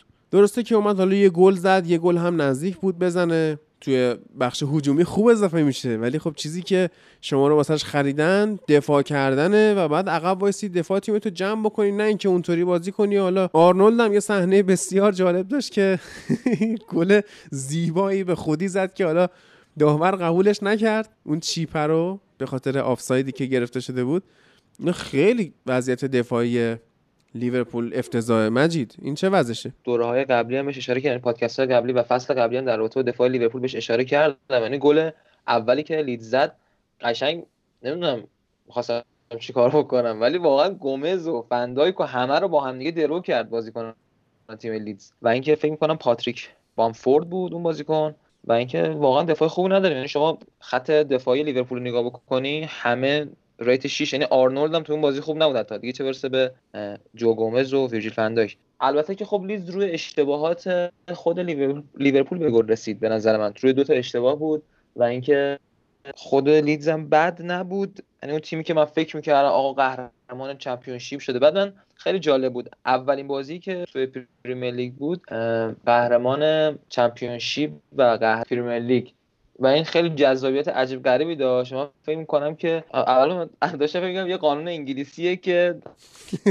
معمولا بازی هر بازی اول چون از قوانینا چند سال فوتبال نگاه می‌کنی. خیلی جالب گفت احتمالاً بازی گفتم احتمالاً الان هم چیزی تو ذهنم اومده بود. درست. و اینکه حالا قرار نیست لیورپولیا رو ببره زیر سوالو. آره چون چند تا از بچه‌ها بهم گفتن که آقا این چه وضعشه و نمی‌دونم هر موقع خواستن تو رو بردن زیر سوال، ولی خب دیگه از اینجا از این میخوای محکم وارد چی پس یعنی آره آره باهات محکم برخورد کنم، یعنی واقعا در مقابل همین همین الان این سه تا منچستری و یه لیورپولی شما فکرشو بکن. بعد فکر کنم مثلا امید نیستش الان دیگه ما ما که با تو خیلی خوب برخورد می‌کنیم. ان شاء الله میریم. نه نه منظورم اینه که نه علاوهش نه اوکی نه برخوردی کاملا اوکی، منظورم اینه که علاوه فوتبال یعنی سعی می‌کنی که من یعنی خیلی وقتا کوتاه میام سر یه سری مسائل و اینکه به قول معروف اینجوری میشه. بعد در کل اینکه لیورپول امسال خوب شد، حالا واینالدوم نرفت لیورپول واقعا، شایدم بره، اگه میرفت که دیگه شایدم بره حالا. ولی حالا یه مطلب دیگه هم که در رابطه محمد صلاح باید بگم اینه که خب درست هتریک کرد و اینکه به نظر من شاید حالا این هتریک که میتونه نقطه عطفی باشه تو ادامه فصل واسش دیگه. همین چیزه. حالا در رابطه با گلای بازی هم که ای با ای فرصه ای بچه حالا صحبتی که دارم بگن باش. من یه ذره مطالعه مرور کنم ایریا. قبل از اینکه گلای بازی رو مرور کنم برم سراغ تاکتیک‌های عجیب لیدز، اینم بگم واقعا لیدز دیگه میگفتن قهرمان چمپیونشیپ، اتفاقا از انتظارات منم بیشتر بود. یعنی من فکر می‌کردم بیشتر از این کم بیارن، ولی واقعا بهتر از انتظار خودم بازی کردن حداقل. و اینکه میام سراغ لیورپول اول، بجز صلاح که هم توی پاسکاری‌ها فوق‌العاده بود، کارهای ترکیبی، کنترل‌هایی که انجام میداد، تو قرار گرفتنش تو فضاها و گل‌هایی که زد. هندرسون یکی از مهم‌ترین بازیکن‌های لیورپول بود باز هم، یعنی توی بازی که خیلی اما میگیم روز خوبش نبود و وسط زمین تیم لیدز خوب بازی میکرد، هندرسون باز هم از لحاظ بازی سازی و حضورش توی زمین بهتر بود. شما صحنه گل اول نا کوین فیلیپس، این هافبک بازی ساز لیدز که خیلی خوبه، میاد سریع توی یک نقطه قرار میگیره، پاسش رو میده و بعد اون گل رو میزنه و هریس و با اون حرکت قشنگش این گل رو داد. سر صحنه گل دوم نگاه میکنید که هندرسون دقیقاً کنارش قرار گرفته و اومده نمیذاره که این بازیکن بازی سازی انجام بده و اینا مجبورن از دروازه بازی سازی رو انجام بدن. هندرسون خیلی مهم بود حضورش تو زمین به نظر من و سریع تعویض کردنش و نبودنش تو لحظه گل سوم هم اثرگذار بود. توپ از بین فابینیو و کورتیس جونز رد کردن و گل سوم رو زدن و اگر اونجا هندرسون حضور داشت به نظرم خیلی عملکرد بهتری می‌داشت. مشکلات لیورپول در بیشتر جاگیری خط دفاعیشه.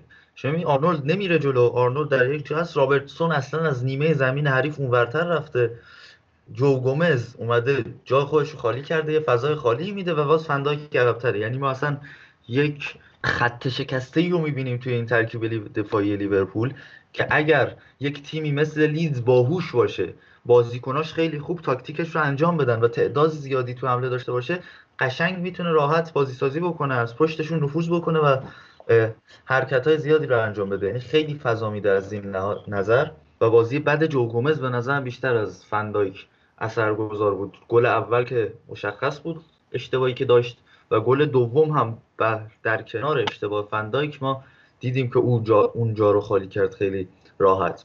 در کل لیورپول شوب از این استفاده کرد که خب تاکتیک لیدز عجیبه و البته این این که میگم تاکتیک لیدز عجیبه به این معنا نیست که این تاکتیک خیلی شلخته است، کاملا برنامه‌ریزی شده، کاملا تاکتیکیه و سازماندهی شده است این تاکتیکی که انجام میدن. یعنی شلختگی نمیبینیم ما تو بازی لیدز، اما به این خاطر که اینا فول بکاشون خیلی میرن جلو یا ممکنه دفاعشون از جلو بیان بازی سازی بکنن، مثل خودشون خیلی جلو قرار بگیره خط دفاعشون، اینها تونستن استفاده بکنن.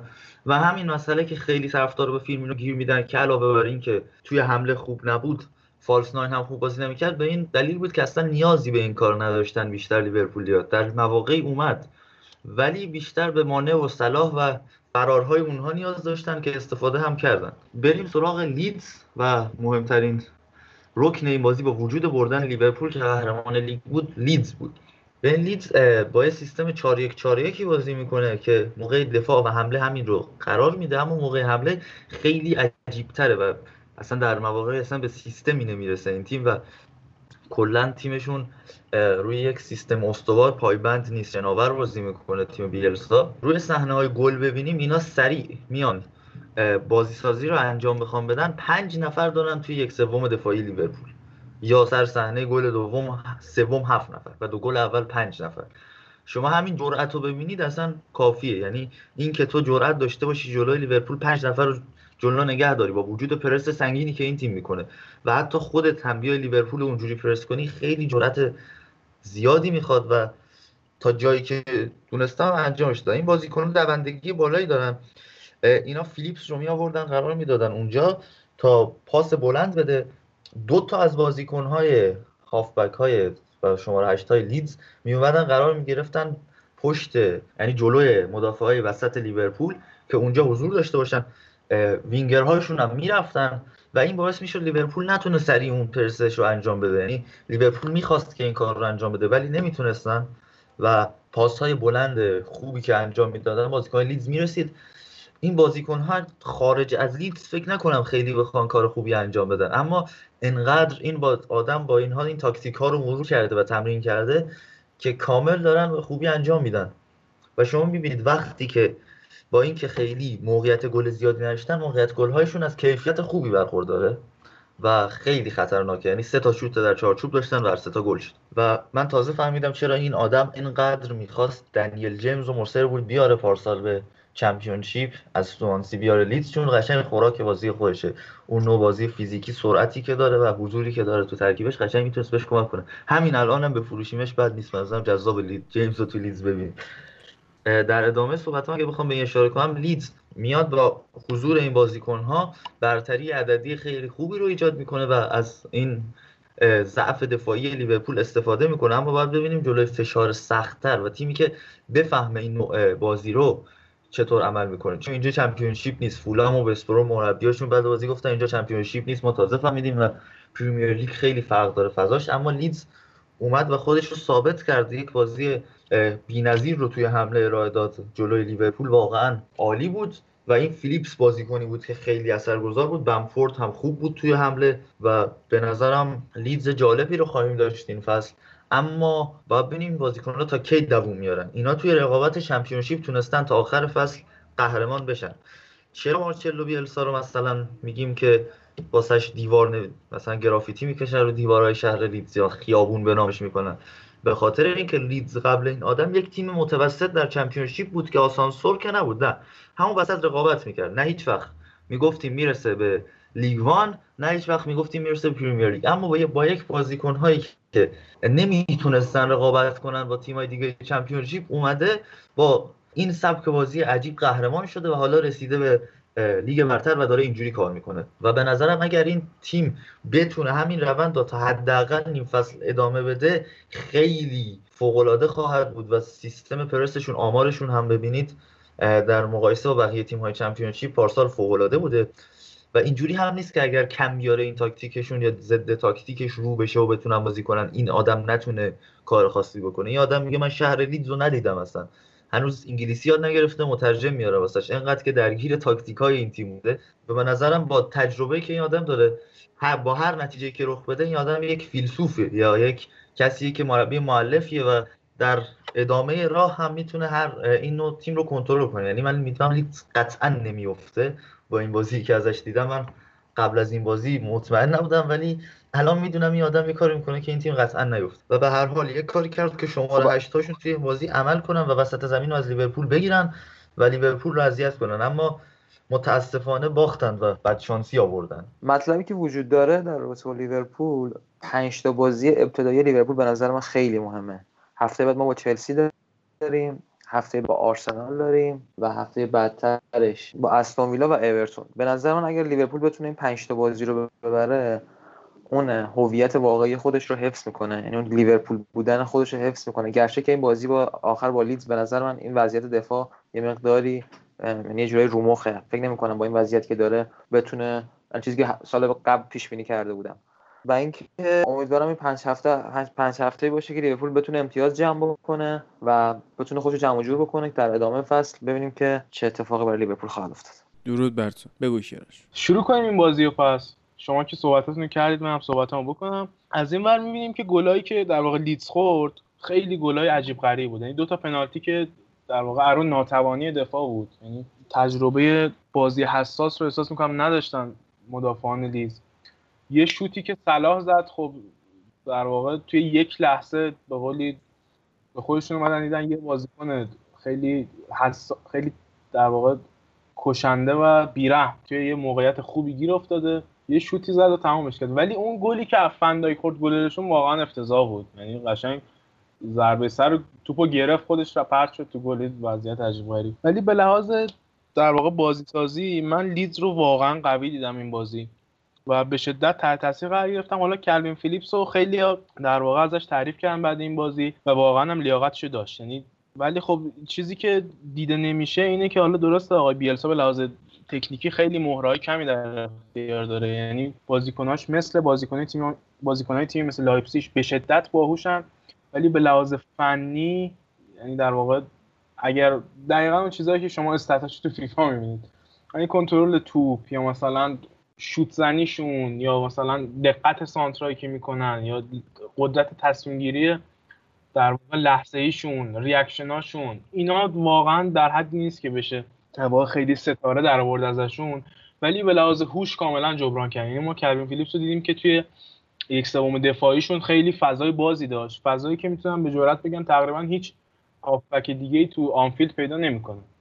یعنی از زیر پرس در نمیرن. ولی چیز جالبی که ما دیدیم این بود که کلیک و هرناندز در واقع تمام پرس لیورپول رو پین کرده بودن عقب زمین و بیلسا قسمت‌های زیادی از بازی رو داشت با پنج بازیکن چسبیده به دفاع لیورپول بازی میکرد که واقعا جسورانه بود. و خب ما ضرب المثلش هم داریم که میگن luck favors the bold و واقعا جسورانه بازی کرد و خیلی خوب هم پاسخش رو گرفت. و این کاری که خیلی قشنگ میکردن این دوتا شماره هشت لیدز این بود که میومدن دقیقا کاری که ما اگر لایف های چمپیونز لیگ ما رو دنبال کرده باشید و این لایف های لیگ اروپا مون حتی صحبتی بود که امید میکرد راجع به استفاده‌ای که ما باید از پوگبا و برونو بکنیم. میگفت ما باید اینا رو ببریم توی هاف اسپیس ها که این پرسی که در واقع میشه روی خط هاف بکمون و روی دوتا دابل پیوتمون کمتر بشه، ما بتونیم راحت‌تر بازی‌سازی کنیم عقب، در واقع بازی رو جلوتر بچرخونیم. کاری که کردن این بود که توی در واقع وقتی بازی دوباره به جریان در میافتاد، حالا یا ضربه دروازه‌ای بود یا می‌خواستن بازی‌سازی از عقب شروع کنن، پرس لیورپول رو با این قرار گرفتن توی هاف اسپیس‌ها و قرار گرفتن تو بالای زمین باعث می‌شدن که اول از همه در واقع دفاع لیورپول یکم آماده باشتر بمونه. از اون طرف شماره هشت ها نتونن خیلی به پرس اضافه شن و مهاجما رو ساپورت بکنن.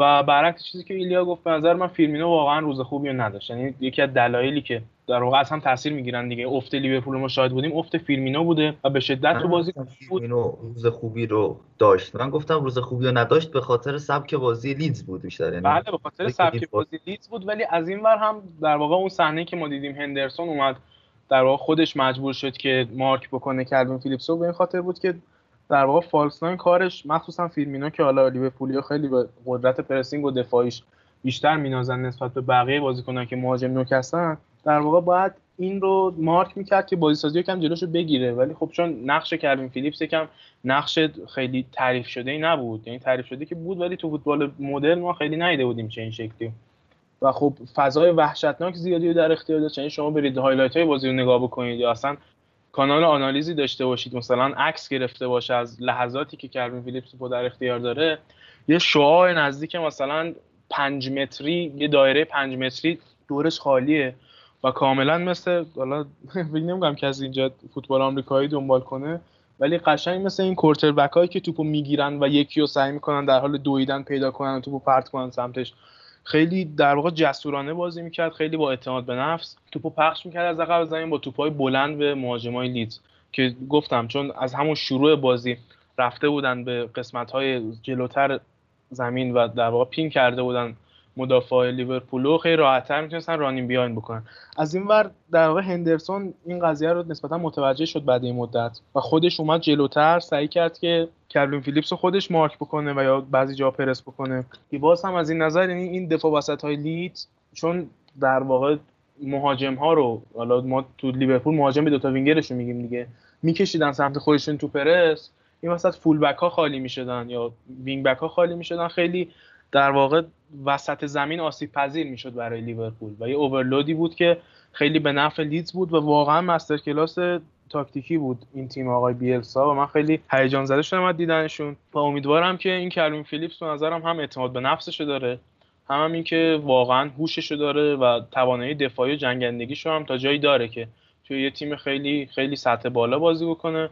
و در مورد این که آقای بیلسا در واقع مربی لیدز شده، میتونم بگم فقط حیف که هرچی سیب سرخ خرگاز میزنه، چون واقعا خیلی بحران مربی داریم ما تو تیم‌های بزرگ. واقعا حیفه، چون این مربی یک سال دو سال توی چمپیونشیپ بوده، الان هم در واقع درگیر چنین پروژه‌ای است. این پروژه رو میتونست با یه اسکواد خیلی بزرگتر و هیجان انگیزتر و با خیلی پرمهره‌تر بسازه و امیدوارم کریسمس که میاد توی لیدز نباشه، توی تیم خیلی بزرگتر ببینیمش، با اینکه خیلی به سود جذابیت جزیره نیست. درسته.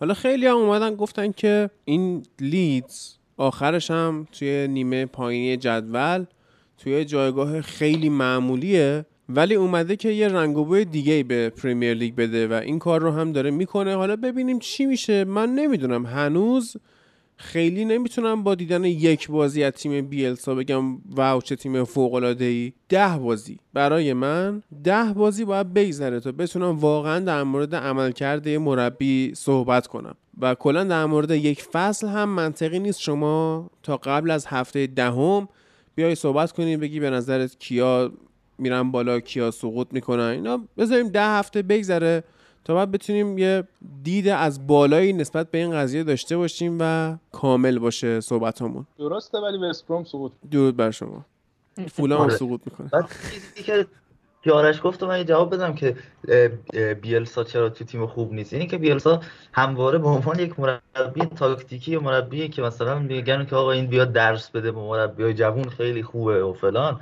میشناختن، ولی هیچ وقت مربی برنده‌ای نبوده. مثلا تیم‌های بزرگش مثل تیم ملی آرژانتین اینو بهش میگفتن و الان هم همین مسئله داره. من میگم فارغ از هر نتیجه‌ای که کسب کنه مگر اینکه سقوط کنه و مثلا بندازنش بیرون، امسال کاری که امسال میکنه ارزشمنده و پارسال تو چمپیونشیپ کرد و کاری که بیلسا قراره تو لیگ امسال انجام بده ارزشمند. هفته دوم هم با فولام بازی دارن، خیلی بازی جذابی رو خواهیم دید از فولام در مقابل لیدز. واقعاً لیدز با احساس میکنم به شکل عجیبی و به طرز بیرحمانه‌ای، به طرز خیلی بیرحمانه‌ای فولام رو مورد اتهام قرار بده و من نگرانم اگر لیدز همینجوری جلوی یونایتد بازی کنه واقعا ما میخوایم چیکار کنیم، چون خوراکمون کم آوردن جلو این نو پرسه. آقا نترس، یونایتدی پشت. آره من هستم. منچستریا نمیمیرن و اتفاقی هم برامون نمیفته. تیمی که ازش باید بترسی این فصل وست برومویچه. باور کن ما به مشکل میخوریم جلو این وست برومویچ و حالا ببینیم چی میشه در ادامه فصل. خیلی خب، این از این هفته اول پریمیر لیگ. هفته دوم هم به همین شکل کنارتون خواهیم بود. الان بریم یک بخش دیگری رو بشنویم از قسمت اول فصل سوم فوتبال لب که جالب خواهد بود. Le vieux marin n'est plus et nul ne viendra le pleurer, ni un ami, ni une femme seule. La vieille barque en bois, comme une veuve, est restée là, couchée sur le flanc, dans le sable. خب حالا بعد از لیگ انگلیس یه سر کوچیکی بزنیم به کشور همسایه، همسایه جنوب شرقی در واقع، یعنی فرانسه، که این هفته یه بازی جنجالی برگزار شد، بازی پاریس سن ژرمن و مارسی، که مارسی تونست پاریس رو توی خونه ببره. اینا خیلی دشمنی دیرینه‌ای با هم دارن، این دو تیم مارسی و پاریس سن ژرمن، و خب این پیام عجیبی بود برای پاریس که با اینکه قهرمان فصل پیش شدی، فینالیست چمپیونز لیگ شدی، خب بازی اولو داره توی لیگ فرانسه می‌بازی، به مارسی هم باختی، شاید یک مقدار جایگاهش رو در خطر ببینه پاریس. حالا با امیر محمد هستیم، کارشناس بخش فرانسه، می‌خوایم صحبت کنیم ببینیم این بازی جنجالی چطور بود و چه اتفاقاتی توش افتاد. پنج تا اخراجی توی بازی ما دیدیم، جالب بود. خلاصه درود بر تو محمد. سلام هادی، امیدوارم که حالت خوب باشه و سلام می‌کنم به همه شنونده‌های خوب فوتبال لب. ببین اتفاقی که افتاد به نظر من خیلی غیر قابل پیش بینی نبود. چند هفته چند روز پیش بود، شاید بهتر باشه بگیم، که هانسی فلیک یه گفتگویی کرد و گفتش که چون گفتگوی دیدن که حالا نظرت ممکنه بایر مونیخی که امسال اومده و یک سگانه تاریخی گرفته و یک تیمی که شاید هیچکی انتظارش نداشت انقدر خوب شده، آیا میتونه این انگیزش رو حفظ کنه و این مسیر رو ادامه بده یا نه؟ و فلیک گفته بود آره من فکر نمی‌کنم مشکلی داشته باشیم و بازیکنان من همیشه بهترینا رو میخوان. ولی به نظر میرسه اونی که انگیزه خودش رو از دست داده قهرمان اروپا نیست، در واقع نایب قهرمان اروپاست که انگیزه خودش رو از دست داده. یعنی اون اتفاقی که تقریبا برای تاتن هام رخ داد تو فینالی که جلوی لیورپول داشتن، کم کم داره برای پاریس سن ژرمن هم رخ میده. یعنی تیمی که اومده و خب میتونست سگانه داشت، همه جام‌های داخلی رو گرفته بود، اما رسیدن به قهرمانی در اروپا ناکام بود و به نظر میرسه که براشون بیش از حد تلخ بوده و شروع فصل هم برای اینا واقعا ناگوار بود، به دلیل اینکه خب فصل از همه تیم‌های فرانسوی و اروپایی دیرتر تموم کردن و خب شاید از تیم‌های دیگه فرانسوی دیرتر شروع کردن، ولی باز هم از همه تیم‌های اروپایی فصل زودتر شروع کردن به نسبت تیم‌های مدعی. حالا این تیم‌ها که تو پلی‌آف چمپیونز لیگ و یورولیگ و اینا هستن رو بذاریم کنار. و اتفاقی که افتاد این بودش که متأسفانه این وسط خیلی از بازیکن‌ها رفتن برای در واقع تفریحات و باشگاهشون این آزادی یه عمل داد که بخوان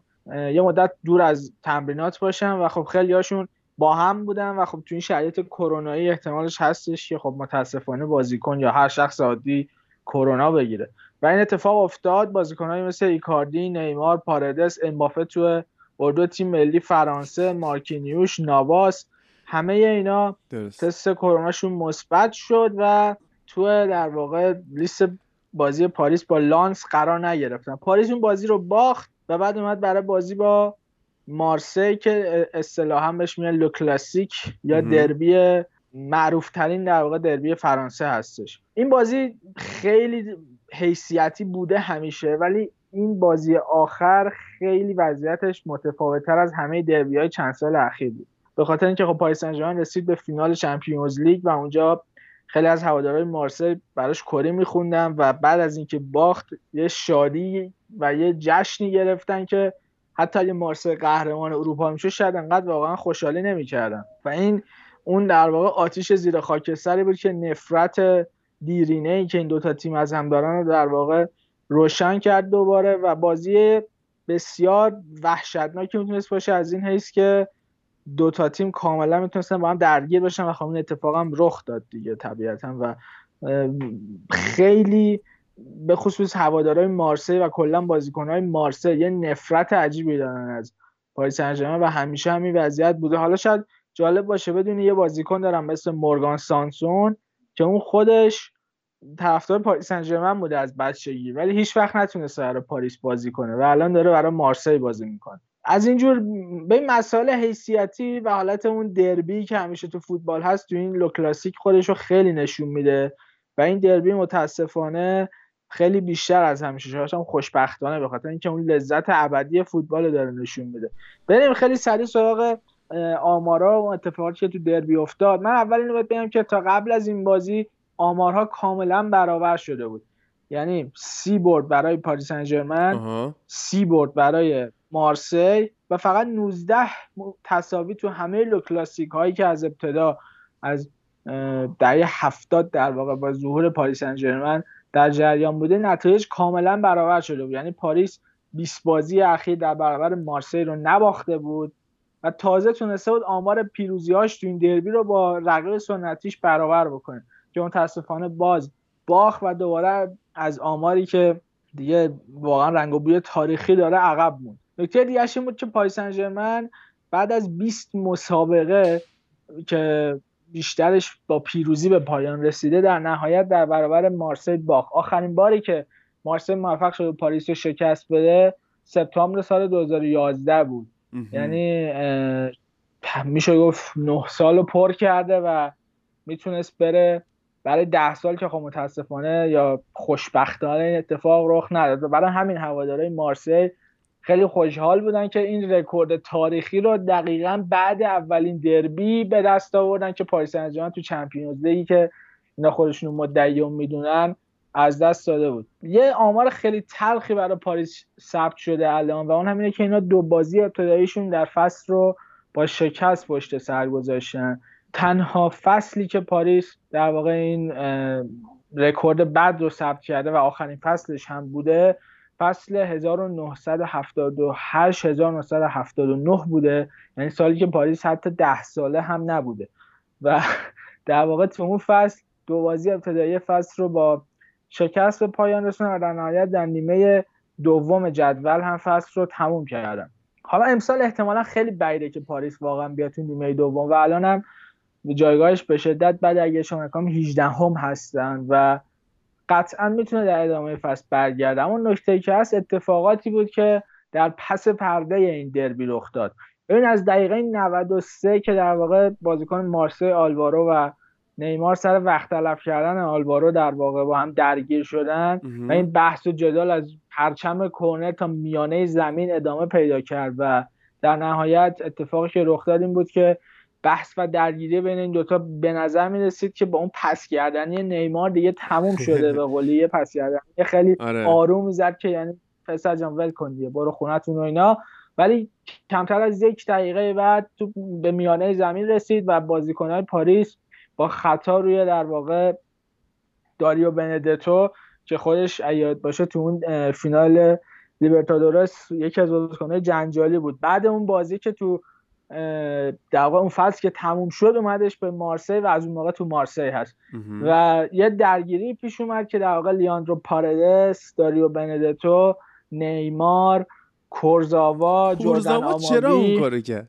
او اینا ببین اولا که مثلا الان تصورش اینه که من یه بازیکن غیرتی ام مثلا و پریدم و این حرکت رو انجام دادم و واقعا هم نمیشه بهش ایراده گرفت چون تو اون وضعیت اون نفرتی که وجود داره اون دعوایی که پیش اومده دیگه میزنن، چون از اون طرف آماوی هم این همون زد تو صورتش و یه عکس معروفی هم اتفاقا عکاسای فرانسوی گرفتن که این دوتا دارن عین مسابقه بوکس همو میزنن و بعد اون بالا رو اون تابلو ال ای دی که تو طبقه دوم استادیوم هست نشه پلی بیوتیفول پلی فری که اصلا هیچ ارتباطی با کاری که اینا دارن میکنن نداره واقعا و خیلی جنجال داشته این درگیری و میدونی که این بازی در واقع با چهارده تا کارت، پنج تا کارت قرمز و نه تا کارت زرد پرکارت ترین بازی لیگ فرانسه از ابتدای قرن بیست و یکم بوده و اومد بین پنج بازی پرکارتی که کلا تو قرن بیست و یکم برگزار شده، سه تاش از لیگ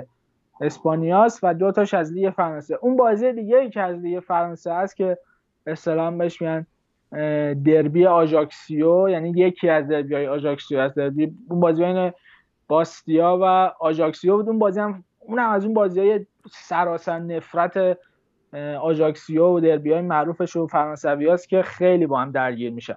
ولی این بازی چیزی که نکته مهمتری در واقع درش پنهان شده اینه که متاسفانه بازیکن‌های پاریس سن ژرمن رفتاری رو نشون دادن که حالا هر چقدرم تو بگی بازی بازی نفرت انگیزیه، شرایط شرایط وحشتناکیه و حریف داره کثیف بازی می‌کنه، چون مارسی واقعا وقت تلف می‌کرد و سعی می‌کرد که بازی رو جوری مدیریت کنه که فقط تایم بگذره، ولی بازم رفتاری که نشون دادن به خصوص پارادیس و کورزاوا میتونه خیلی بحث برانگیز باشه. احتمالش هستش که در واقع ریاست فدراسیون فوتبال و لیگ فرانسه اینا رو محروم بکنه. با توجه به قوانین فدراسیون فوتبال فرانسه که برای لیگ تنظیم شده، اگر بازیکنی در غیر از جریان بازی با بازیکن حریف درگیر بشه و تازه این درگیری به مصدومیت منتهی نشه، بازیکن میتونه که تا نه جلسه از همراهی اوه تیمش اوه محروم بشه.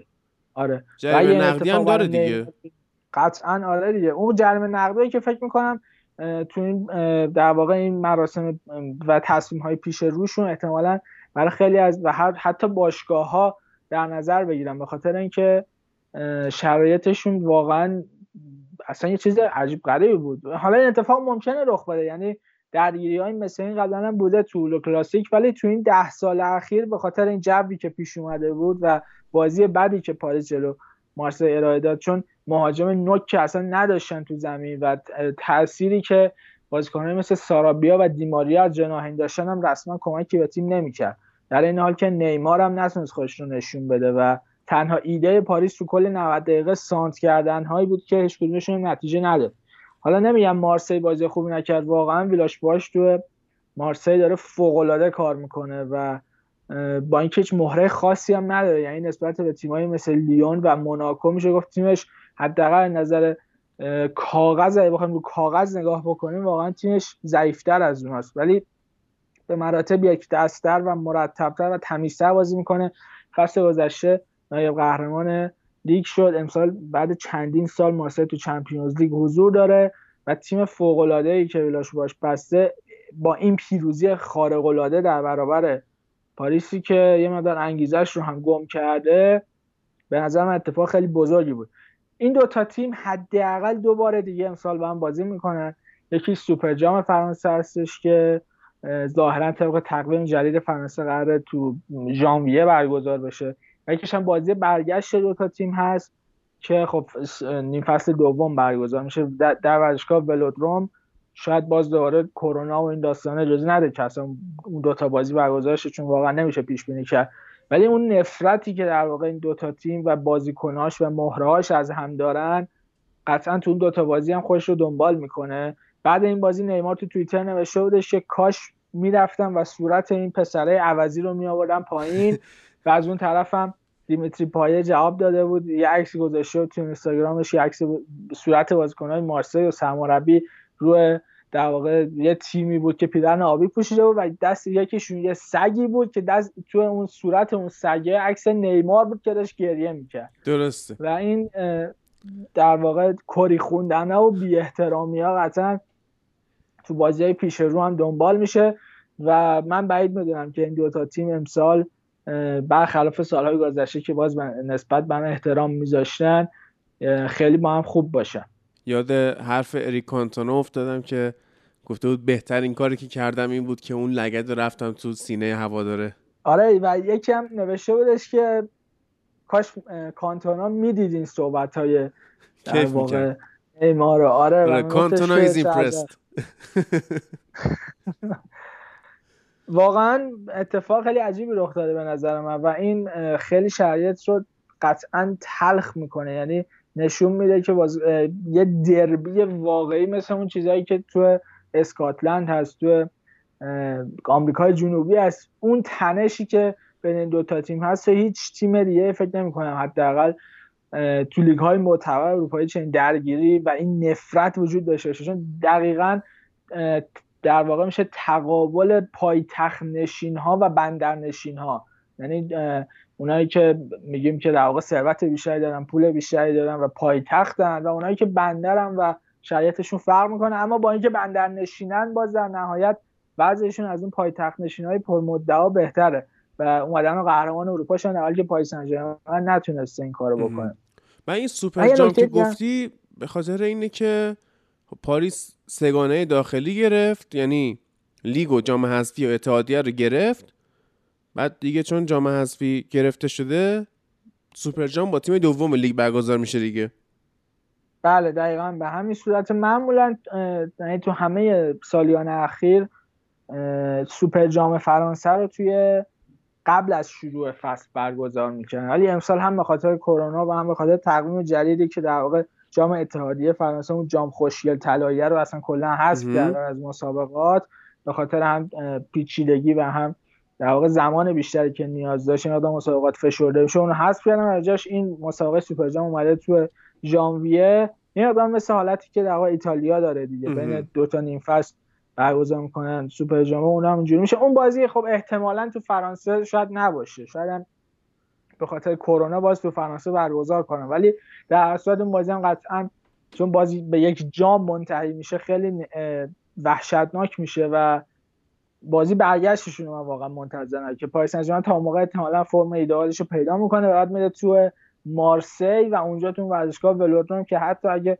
سه هزار نفر هم تماشاگر باشن قطعاً کلی بین حمله میکنن، اون یه بازی دیدنیه. یعنی از الان منتظر اون نود دقیقه هم که ببینم اونجا چه اتفاقی رخ میده. با این شروع بعد با این شروع بعد فکر میکنی که احتمال اخراج توماس توخل بره بالا؟ ببین خیلی سوالت سوال جذابیه، به خاطر اینکه ببین باشگاه‌های مثل پاریس سن ژرمن، بایر مونیخ، سلتیک، اینا تیمایی هستن که لیگ‌های خودشون همیشه مدعیان، و اینکه تو بخوای سرمربی این باشگاه‌ها رو صرفاً به خاطر اینکه تو لیگ نتیجه نمیگیرن اخراج کنی بهانه خوبی نیست. من فکر می‌کنم پاریس سن ژرمن از اخراج لورن بلان درس گرفته. لورن بلان نه تنها حالا از پاریس اخراج شد و با اینکه سی میلیون یورو غرامت گرفت، ولی اونقدر در واقع براش ضربه‌ای بوده و اونقدر ناراحت کننده بوده که بعد این سالها هنوز هم تصمیم خاصی برای بازیش فوتبال نداشته. این بازی کردن با رزومه یک سرمربی به خاطر اینکه صرفا حالا تو لیگ نتیجه نمیگیره، با اینکه حتی بلان آمار فوق‌العاده‌ای هم داشت، ولی اخراج کردن سرمربی مثل توخل که برای اولین بار پاریس رو رسونده به فینال چمپیونز لیگ و تو اولین فصل حضورش موفق شدش که رکورد یازده دوازده برد پیاپی رو ثبت بکنه، و امسال هم تونست در واقع فصل گذشته در واقع تونست چهارگانه فوتبال فرانسه رو برای آخرین بار بگیره. من فکر نمی‌کنم پاریس تصمیم برای در واقع اخراج چرا چهارگانه؟ آها سوپر جام هم حساب کردی. آره همه جام‌های فرانسه رو گرفت. تا الان هر سرمربی که در واقع بعد از بلان اومده فصل اولش نتونسته چهارگانه رو بگیره، ولی فصل دومش این کار کرده و دیگه از این بعدم نمیتونه، چون در واقع یه جام حذف شد. من بعید می‌دونم پاریس توخل کارشون به پایان برسه و قطعاً تا پایان این فصل حداقل میمونه، چون میدونه این فصل در واقع قراردادش تموم میشه. احتمالاً کاری که با امری کردن و اون نارضایتی که بعد دو سال وجود داشت با توخل شاید تو فصل سوم به پایان برسه، ولی بعید می‌دونم اخراجش کنن، به خاطر اینکه تیم هم توی شرایطی که نمیتونم بهش بگم یه جورایی سندروم فصل اول اونای امری، یعنی از این نظر که بازیکنی که نیاز دارن ندارن و تیم در حال پوست اندازیه، یه تغییرات و یه نقل و انتقالاتی باید انجام بشه که نسل جدیدی از بازیکن‌ها بیاد، و تو چنین شرایطی آوردن یک سرمربی جدید وضعیت رو بدتر میکنه، چون سرمربی فعلی حداقل میتونه با همین بازیکن‌ها کار بکنه و اون نتایجی که نیاز داره به دست بیاره، ولی آوردن یک سرمربی جدید یعنی یه سیستم جدید، یه تاکتیک جدید، یه مجموعه‌ای از در واقع میشه گفتش تعاملات که باید دوباره شکل بگیره و زمان میبره، و چنین چیز در حال حاضر به نظر من منطقی نیست.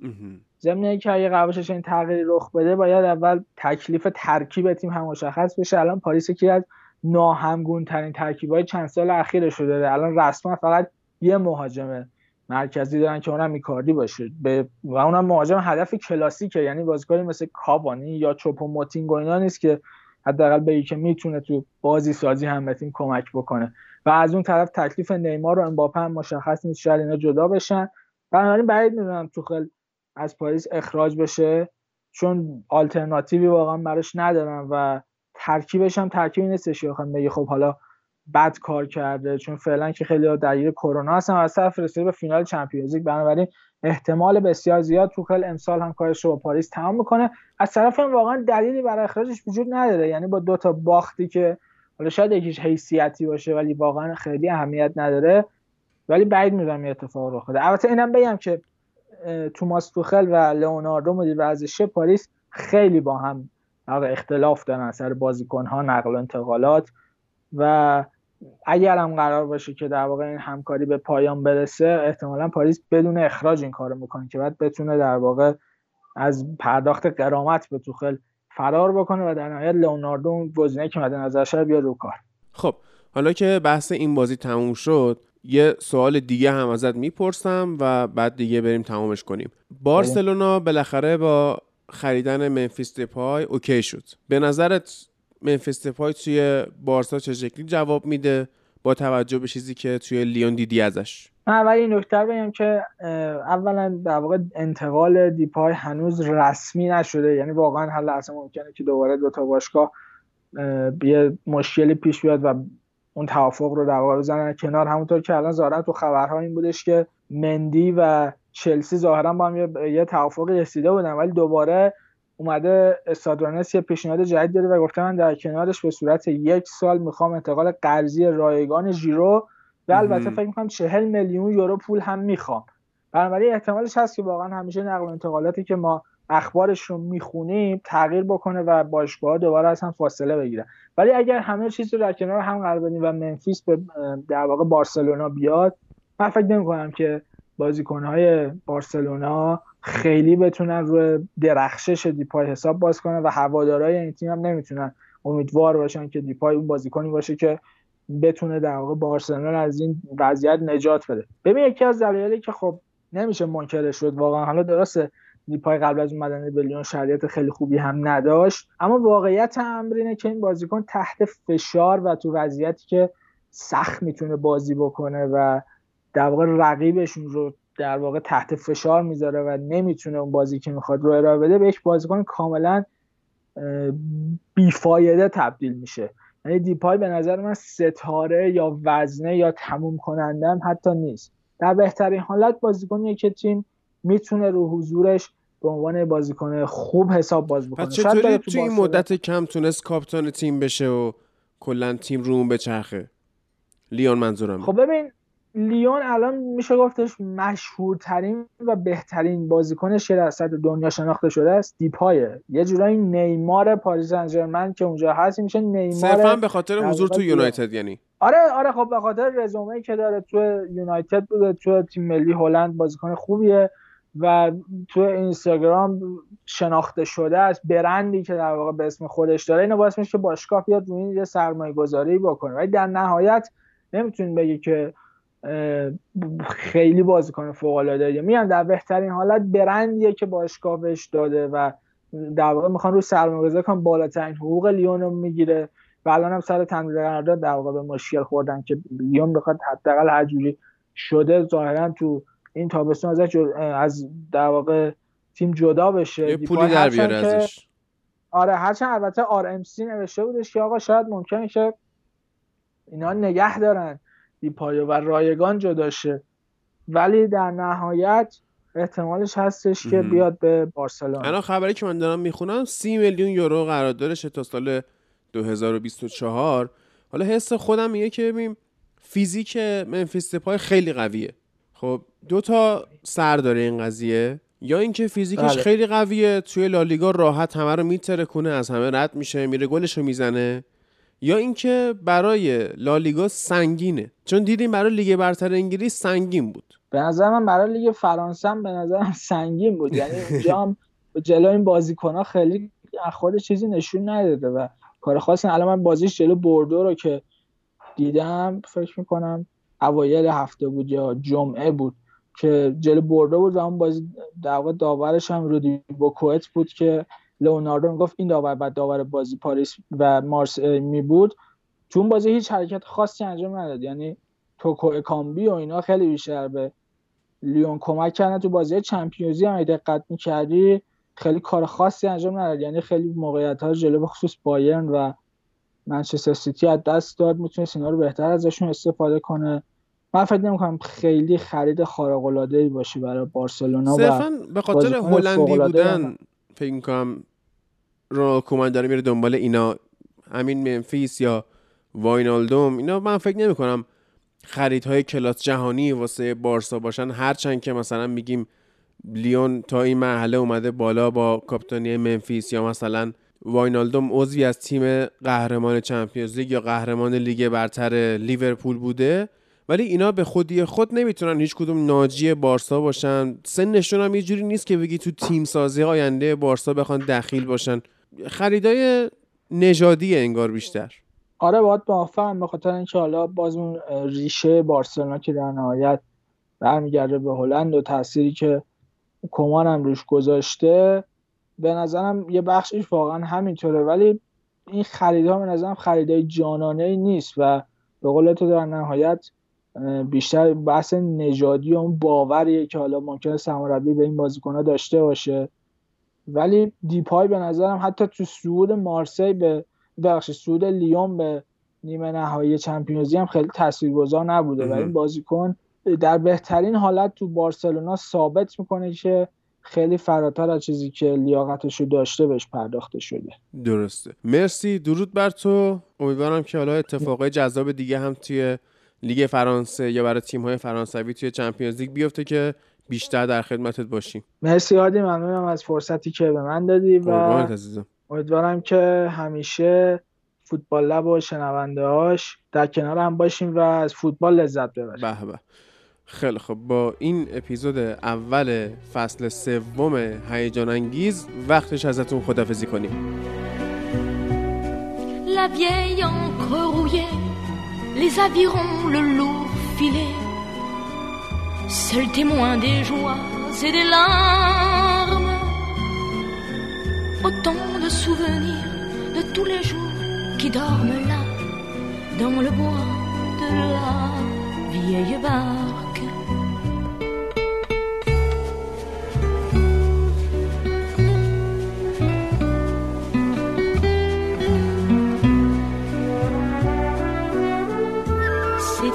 Avant que naisse le soleil, qu'ils allaient courir la mer, tous les deux,